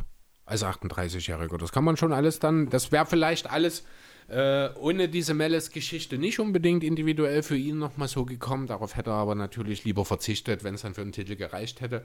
Auch wenn ich sage, ja, ich, ich glaube nicht. Sehr interessant war auch in derselben Saison, das war ja dann Genau, also die 4-5er-Saison, seine letzte Saison, da gab es ja im Januar sind ja Gerüchte aufgekommen. Das habe ich tatsächlich so äh, noch ein bisschen in meiner Erinnerung präsent gehabt damals. Ähm, es gab halt Gerüchte über das Karriereende von Reggie Miller und das hat ihn richtig angekotzt. Da war richtig sauer, hat das, äh, hat das verneint und hat gesagt, wenn ich entscheiden sollte, meine Karriere zu beenden, dann seid nicht ihr das, die das veröffentlichen, sondern meine Schwester, so sinngemäß. Ironischerweise, einen Monat später hat Cheryl genau das getan und hat das, hat das Ende der Karriere von Reggie Miller zum Ende der Saison eben bekannt gegeben. Ähm, also war wohl an den Gerüchten was dran. Ihm hat es einfach nicht gepasst, dass das von woanders, von außen äh, rausgetragen wurde und nicht aus, ja, von der Familie selbst veröffentlicht wurde, genau. Ja, und so kamen wir zum 15.05.2005. Das ist sein letztes Spiel gewesen. Ein Heimspiel, ausgerechnet gegen Detroit. In der ähm, zweiten Runde.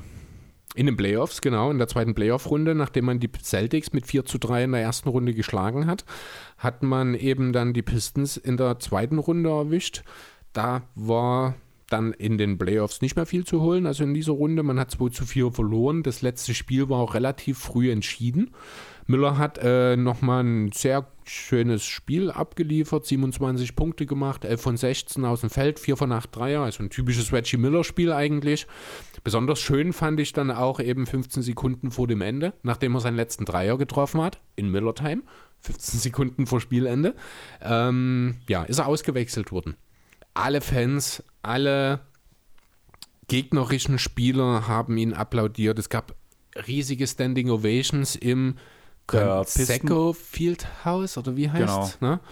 Und der Pistons-Coach hat extra noch eine Auszeit genommen, richtig, um genau. es zu verlängern. Larry Brown, das kennen wir, das hat wir, ich glaube, mit Dirk Nowitzki war das auch, ne? Als der sein letztes Spiel, war das Pop? Das war Pop, ja. Das war Pop, ne? Genau dasselbe hat eben Larry Brown schon 2005 für Reggie Miller sozusagen gemacht und daraufhin auch wirklich alle Pistons-Spieler sich äh, nochmal dann zusammengestellt und ihn applaudiert, denn in diese Standing Ovation sozusagen mit eingeklungen.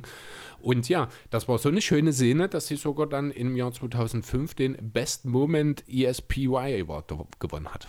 Okay, das habe ich gar nicht mitbekommen. Mhm. Ja, das ist die Karriere von Reggie Miller. Er hat natürlich auch ein kleines bisschen was für die Nationalmannschaft gemacht. Ist unter anderem olympischer Goldmedaillengewinner 96 in Atlanta, wo er Nein, nicht bei den Olympischen Spielen, sondern bei der FIBA WM 94 war, ich glaube, der zweitbeste Scorer hinter Shaq.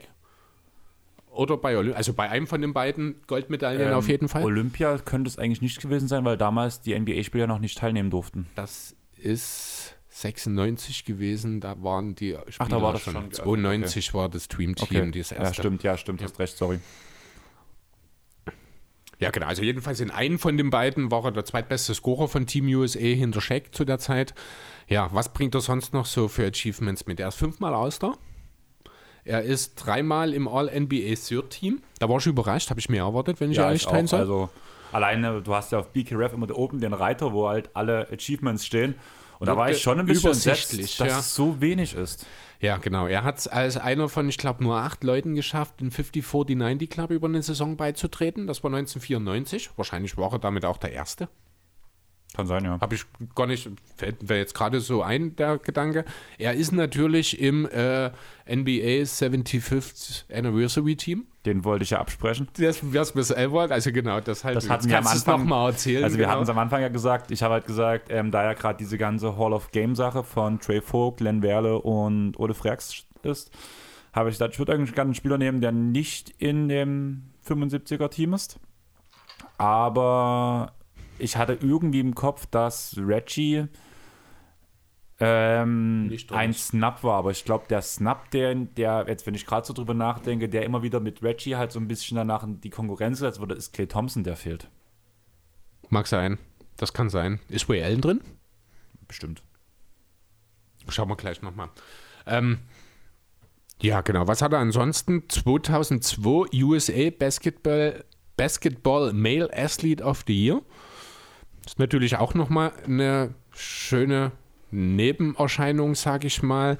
Ja, und ansonsten, er ist auf Platz 21 in All-Time Regular Season Points.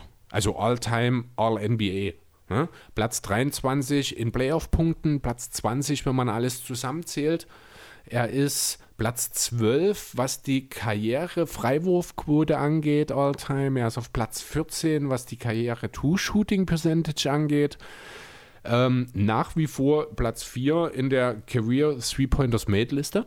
Wie gesagt, Anfang der, äh, Anfang der Folge gesagt, diese Woche von äh, James Harden auf Platz 3, also von Platz 3 auf Platz 4 verdrängt wurden sozusagen. Er hat die 14 meisten Minuten aller Spieler abgerissen. In den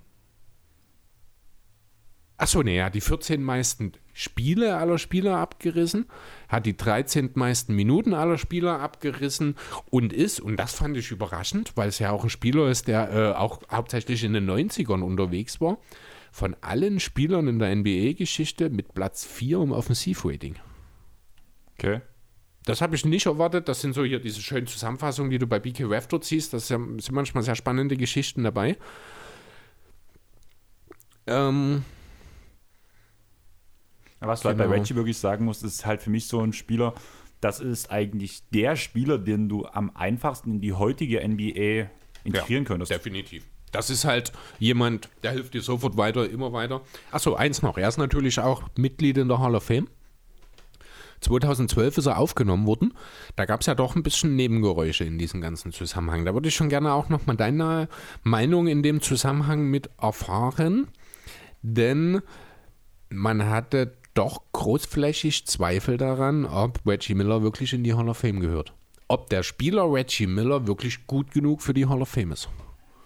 Anscheinend schon, wenn er bei, der 20, äh, wenn er bei dem 75er-Team dabei ist. Ja, damals war das halt wirklich, also 2011 wäre er ja erstmals verfügbar gewesen für die Hall of Fame. 2012 ist er direkt dann schon reingewählt worden. Da gab es halt viele Nebengeräusche. Es ging sehr schnell, das genau. muss man schon sagen. Andererseits ist Reggie wahrscheinlich immer noch der beste Pacer aller Zeiten. Ja.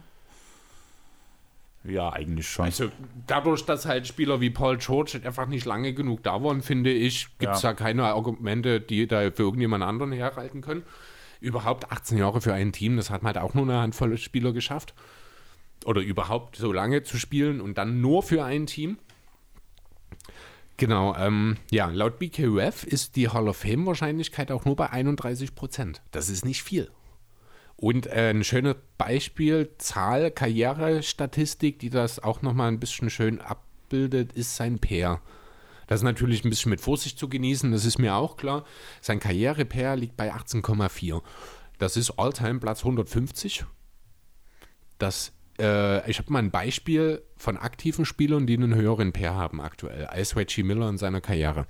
Die Andre Jordan, Derek Favors, Brooke Lopez, Craig Monroe, Enes Freedom. Sind alles Spieler mit einem höheren Pair als Reggie Miller. Ist natürlich in einer anderen Zeit entstanden. Mir ist auch erst später aufgefallen, dass das alles Big Men sind. Das wird auch nochmal eine Rolle spielen, ja, wahrscheinlich alleine, dabei. Weil Rebounds beim Pair sehr hoch gewertet werden.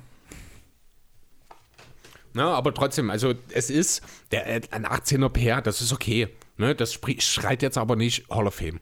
Ja, aber es ist ja das Ganze ringsherum. Du hast ja zum Beispiel mhm. auch gesagt, was er für einen Einfluss aufs Team und auch immer noch irgendwo auf die ja. Pacers hat. Das sind halt alles viele Sachen, ganz ehrlich, da dürfte auch, müsste man, also Yao ist auch in der Hall of Fame. Ja, richtig, genau. Ne? Das ist halt auch so eine Sache. Ich, man muss halt vielleicht auch dazu sagen, dass gerade in den letzten 10, 15 Jahren doch viele Leute in die Hall of Fame aufgenommen wurden, also allgemein einfach sehr viele aufgenommen wurden, wo man häufiger mal hätte diskutieren können. Ähm, Yao ist halt so ein Beispiel, der halt mehr durch seine kulturelle Maxi. Verbindung. Maxi ist auch drin. Ich glaube. Wer? Maxi Box. Kann sein. Ja, aber das ist auch schon wieder so eine Ausnahmeerscheinung, weil der hat nun mal geprägt. Du nennst jetzt halt genau die Leute, die halt äh, dieses nicht basketballerische Besondere mitbringen. Yao Ming mit der, der große Chinese für die Völkerverständigung, sage ich mal. Und Maxi Box, der kleinste Spieler, der in der Liga erfolgreich war. Also, das sind jetzt als Scheißbeispiele in dem Kontext. Maxi ist auch kein Hall of Famer. Okay, gut.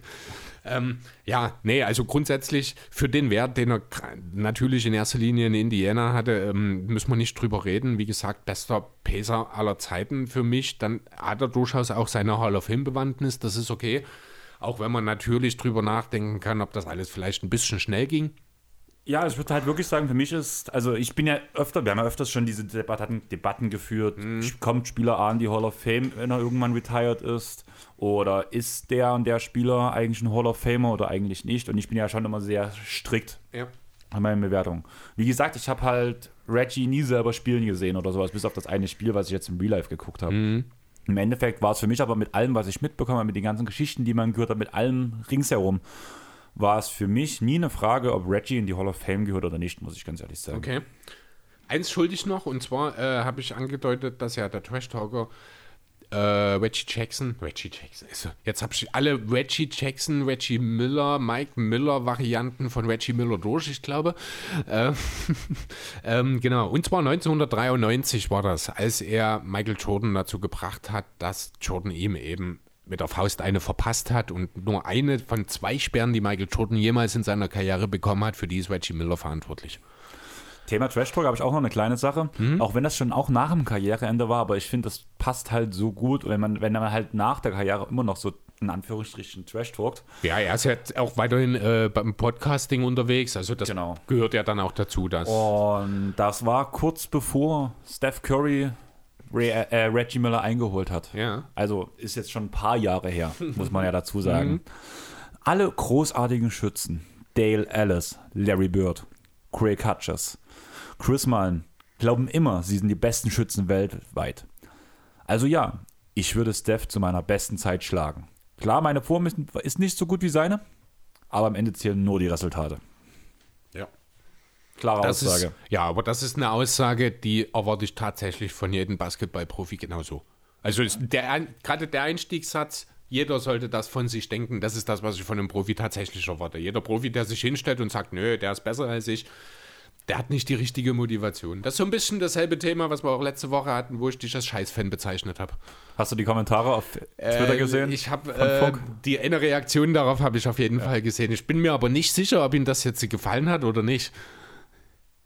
Also das war so ein bisschen, ich habe die Wertung habe ich nicht so ganz rausgelesen, aber das jetzt gut fand oder glaub, unterhaltsam oder glaub, ja genau, würde ich sagen. Ja, kann schon sein. Kannst du ja nochmal einen Kommentar unterlassen und Chris und mich aufklären. Ja, also genau. ich habe es eher in die unterhaltsamen. So, also so war es von mir auch gemeint. Ne? Also ich habe das schon ernst gemeint ein Stück weit, aber ich will dich natürlich jetzt nicht als Scheiß-Fan per se darstellen. Das weißt ich du bin halt natürlich halt Realist. auch. Ja, Ey, aber ehrlich, Fan sein und Realismus gehört einfach nicht zusammen. Ja, was hat er noch gemacht?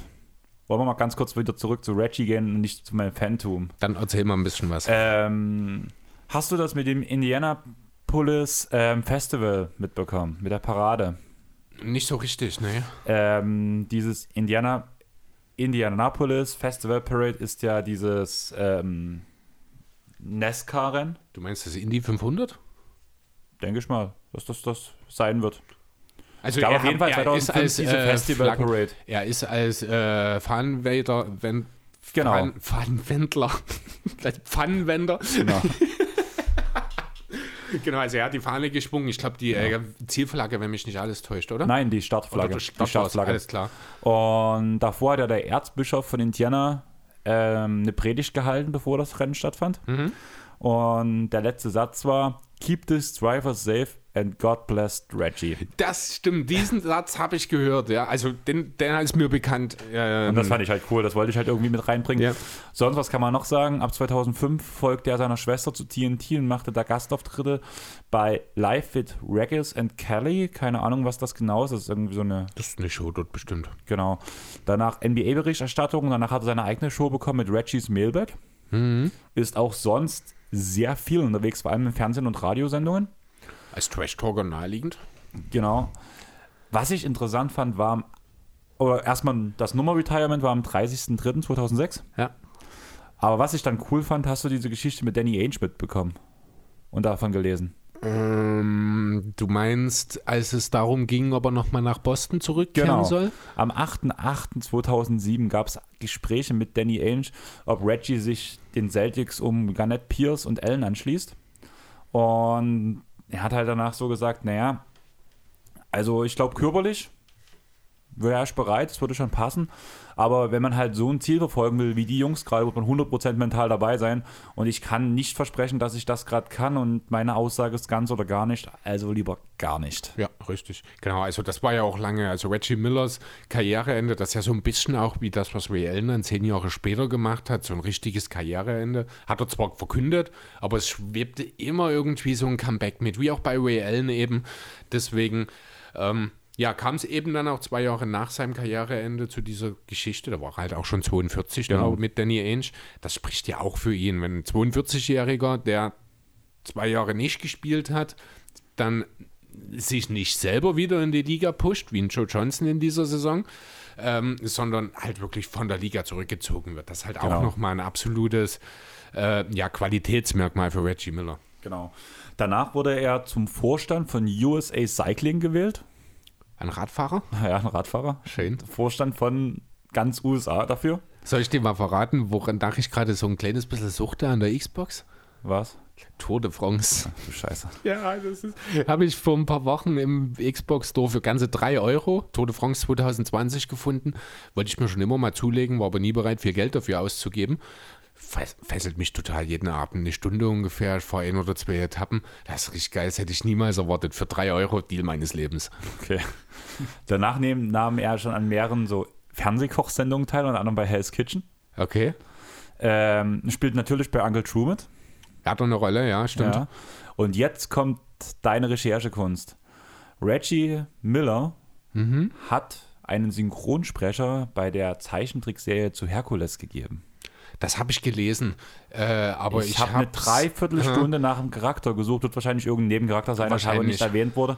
Aber ich habe es nirgendwo gefunden. Also ich habe, dass er das, diese ein- eine Synchronsprecherstimme äh, Rolle übernommen hat für Herkules, das wusste ich, aber ich habe auch nicht weiter danach, also das habe ich gelesen, aber ich habe nicht weiter gesucht, welches es ist. Weil ich habe gesucht und ich habe gesucht und ich habe gesucht und ich habe gesucht und ich habe nichts gefunden. So gar nichts. Ich guck mal kurz, manchmal ist es doof, manchmal geht es schnell. Ja, du hast ja sowieso mehr Rechercheerfahrung als ich. Deswegen hatten gucke wir ja ich schon gerade mal. Biares, Priares. Wer ist ein Priaris? Das weiß ich leider auch nicht. Das ist nur der Name. Priares, Herkules. Ich wusste halt, warum ich Chris das frage, weil ich wusste, dass das funktioniert. Besser als wenn ich mich lange dran setze. Kleiner Tipp, ich habe einfach nur Reggie Miller IMDb eingegeben. IMDb Internet Movie Database. Das wusste ich nie. Ja, also der, die Figur Priaris oder Priaris ist wahrscheinlich auch die englische Auswahl. Kann natürlich in Deutschland auch der Name anders sein. Kann ich aber nicht. Also weiß ich auch nicht genau. Okay. Aber ja, ähm, hast du jetzt noch was? Äh, tatsächlich habe ich meine Dokumente schon zugemacht. Das heißt, du hast nichts mehr. Ich bin durch. Dann ist jetzt die Frage, ach gut, dein Parkticket ist schon abgelaufen. Wir haben ja über die Ja. Pödel-App geredet, das werden wir erst nächste Woche anfangen. Das wird heute ein bisschen kurz, zumal dann auch gleich OJ noch vorbeikommt ich heute noch bei meinem Betriebsratschef eingeladen bin zum Geburtstag reinfeiern, beziehungsweise treffen wir uns dann alle im Katie's, deswegen kann auch OJ halt mitkommen. Ja, was gibt's sonst zu sagen? Am Mittwoch kommt die Titan nächste Folge zu der Titans Area. Ja, genau. Nummer drei. Mit den. Ja, haben wir's, ja klar, mit dem Felix von der Forza Blue. Forza Blue. Genau. Genau. Und Der Trommeltom. Entschuldigung. Trommeltom der Forza Blue. Sie nannten ihn Felix. ja, zurück zum Thema. Chris möchte. Chris Ich lehne mich zurück jetzt, oder? Ja, es ist besser. es ist vorbei jetzt wieder. Ich finde das schön, dass du jedes Mal gute Laune hast, wenn wir Ja. den Pod beenden. Nee, ich hatte allgemein heute gute Laune. Ja, das freut mich für dich. Ich gehe gleich duschen, weil ich hab's echt nötig. Ja, das sehe ich ähnlich. Meinst du, es riecht bis zu dir rüber? Jo Leute, also danke fürs Zuhören. Wir hoffen, es hat euch gefallen. Wenn ihr zum Beispiel auch mal selber eine Idee habt, beziehungsweise einen Spieler habt, wo ihr sagt, macht mal eine Memories-Folge dazu, könnt ihr uns die auch gern rantragen. Also Oder wenn ihr jemanden habt, über den ihr unbedingt reden wollt mit uns, dann können wir vielleicht noch mal zu dritt eine Memory-Folge machen. okay, Ist ja auch, wenn jemand da vielleicht eine besondere Liebe hat, auch diese Sache mit Joachim Noah damals, ähm, war ja, von mir. war initiiert. deine Idee, du ja, wolltest es machen, stimmt, aber wir haben ja dann direkt gesucht, jemanden, der da ein bisschen Ahnung von hat mit Semmo sozusagen. Also kommt ruhig auch auf uns zu, wenn ihr jemanden äh, unbedingt hören wollt oder über jemanden reden wollt, finden wir sicher auch immer eine Möglichkeit. Genau, sollte eigentlich kein Problem sein. Aufnahmequalität muss halt stimmen, aber ich glaube, mit der heutigen Technik sollte das eigentlich bei keinem großartigen Problem sein. Jo. Um den Restschnitt und alles kümmern wir uns danach. Und ja, wie gesagt, meldet euch. Sonst Mittwoch halt Titans Area und deswegen lasst auf jeden Fall ein Follow da auf Spotify, Apple Podcast und so weiter und so fort auf den gänglichen Streaming-Plattformen. Am besten bewertet uns dort direkt auch. Bei Apple Podcast könnt ihr auch eine Bewertung schreiben. Und sonst bekommt ihr alle News von uns und was sonst so bei einem Fragenpod zum Beispiel, wenn wir da einen Aufruf machen, bekommt ihr via Twitter, Instagram, Facebook. Mhm. Und ich würde sagen, wir haben es geschafft. Jo. Du gehst zur Hochzeit. Zum Hochzeitstag, genau. deiner Meine Eltern. Eltern. feiern Hochzeitstag das Wochenende, richtig. Und ich werde jetzt halt, wie gesagt, zum Geburtstag gehen und dann wirst du es nicht glauben, aber ich habe mir morgen mal überhaupt nichts vorgenommen. Das Einzige, was du ich mache, ja auch ist zwei Podcast. Podcasts abmischen. Ja, das ist ja aber entspannt. Also ganz Ja, ehrlich, gut, das man, stimmt, wenn ja. du einen ganzen Tag Zeit hast, ist das echt entspannt. Ich habe mir einfach mal nichts vorgenommen, habe niemandem zugesagt. Passt hier gar, passt gar nicht zu dir. Ja, ich, nach der letzten Woche brauchte ich halt auch mal eine Pause und man muss halt wirklich sagen, ich habe Mittwoch auf Donnerstag einen Geburtstag vom, vom Konrad Küchenmeister reingefeiert. Ja. Dann gestern auf heute den Geburtstag von Friedel, ein Kumpel vom OJ, reingefeiert. Ja. Und heute feiern wir Felix seinen Geburtstag. Okay. Also ich ja, habe jetzt schon kann man, dann kann man auch mal einen Samstag frei machen. Genau. Das also ist okay. Stand jetzt denke ich, ich werde Kami fragen, ob wir irgendwie einen Zockerabend machen, irgendwas zusammen kochen und danach einfach auf der Couch abgammeln und einfach mal nichts machen, Shisha rauchen und einfach Klingt einen entspannten machen. Klingt nach einem guten Zumal Plan. halt die letzte Party dann am Samstag war ja schon ziemlich fett. Ich weiß nicht, ob du Bilder gesehen hast. Ich Nee, habe das erste Mal aufgelegt. Nicht, äh, genau, in der Zille war es so, ne? Genau, wir hatten eine 50 Meter Schlange vor der Zille, weil du hast, weil wir hatten einen Einlassstopp. Man hat, Mhm. also ich hatte Freunde, die haben gesagt, wir haben über eine Stunde angestanden, dass wir rein konnten überhaupt. Krass. Und überfüllt, mega gute Stimmung, nur coole Leute. Mhm. Und vor allem habe ich das Gefühl, die Leute haben sich mehr mit Musik beschäftigt. Sonst ist immer so, dass bei den Standardsongs immer alle bloß mitsingen. Bei dieser Party war es wirklich, du hast das Unbekannte vom Unbekannten gespielt und die Leute konnten mitsingen. Ich habe ich Okay. hab Lumpenpack gespielt und auf einmal habe ich einen riesen Chor, die lauter als die Anlage war und ich dachte mir so, das hättet ihr vor drei Jahren nicht gemacht. ja, Schweine. Aber ja, in dem Punkt, Es hatten alle viel Zeit zum Musik hören, scheinbar, ne? genau. Also Leute, hört euch das Lumpenpack an, ihr, wenn ihr mal in Dresden auf eine Party geht, auch bei uns äh, damit singen könnt. Sonst noch eine Empfehlung habe ich heute bekommen von Smule, das neue Album. Gibt es auch auf Spotify, hört dort mal rein. Nur SM echt im Pizzakarton. Ja, ich hab's. Willst- Das kannst du kurz erzählen noch? Ja, genau. Also ich, als ich vorhin angekommen bin, äh, hatte halt Andreas diese Platte, also einen Pizzakarton tatsächlich bloß hochkant auf seinem Plattenspieler stehen. Und ich gucke mir so drauf. Ich habe mir schon gedacht, dass das eine Platte ist, aber ich habe tatsächlich zuerst gedacht, das ist standardmäßig wirklich so aufgemacht, dass das wirklich einfach in einer Pizzakarton-Verpackung kommt, die Platte. Aber du hast mir ja dann erzählt, ähm, dass sie halt einfach das als Transportbox missbraucht haben, sozusagen. Genau. Ja, war aber sehr cool. Also, und auch das Cover mit dem Dino drauf ist sogar noch ein bisschen cooler als die Pizzabox. Ja. Zumal die Pizzabox hatten ja die Ärzte zum Beispiel auch schon, muss man ja dazu sagen. Das weiß ich nicht. Das ist so. Okay. Und deswegen würde ich sagen, hört euch Smule an. S-M-O-H-L-E. Chris, das ist nichts für dich, das ist Crunch. Ja, nee, bin raus. Ich wusste es. Ja. Also für alle Leute, die Musikgeschmack haben, hört auf jeden Fall mal rein. Und ich würde sagen, wir haben es geschafft. Tschaußen. Ciao. Thank.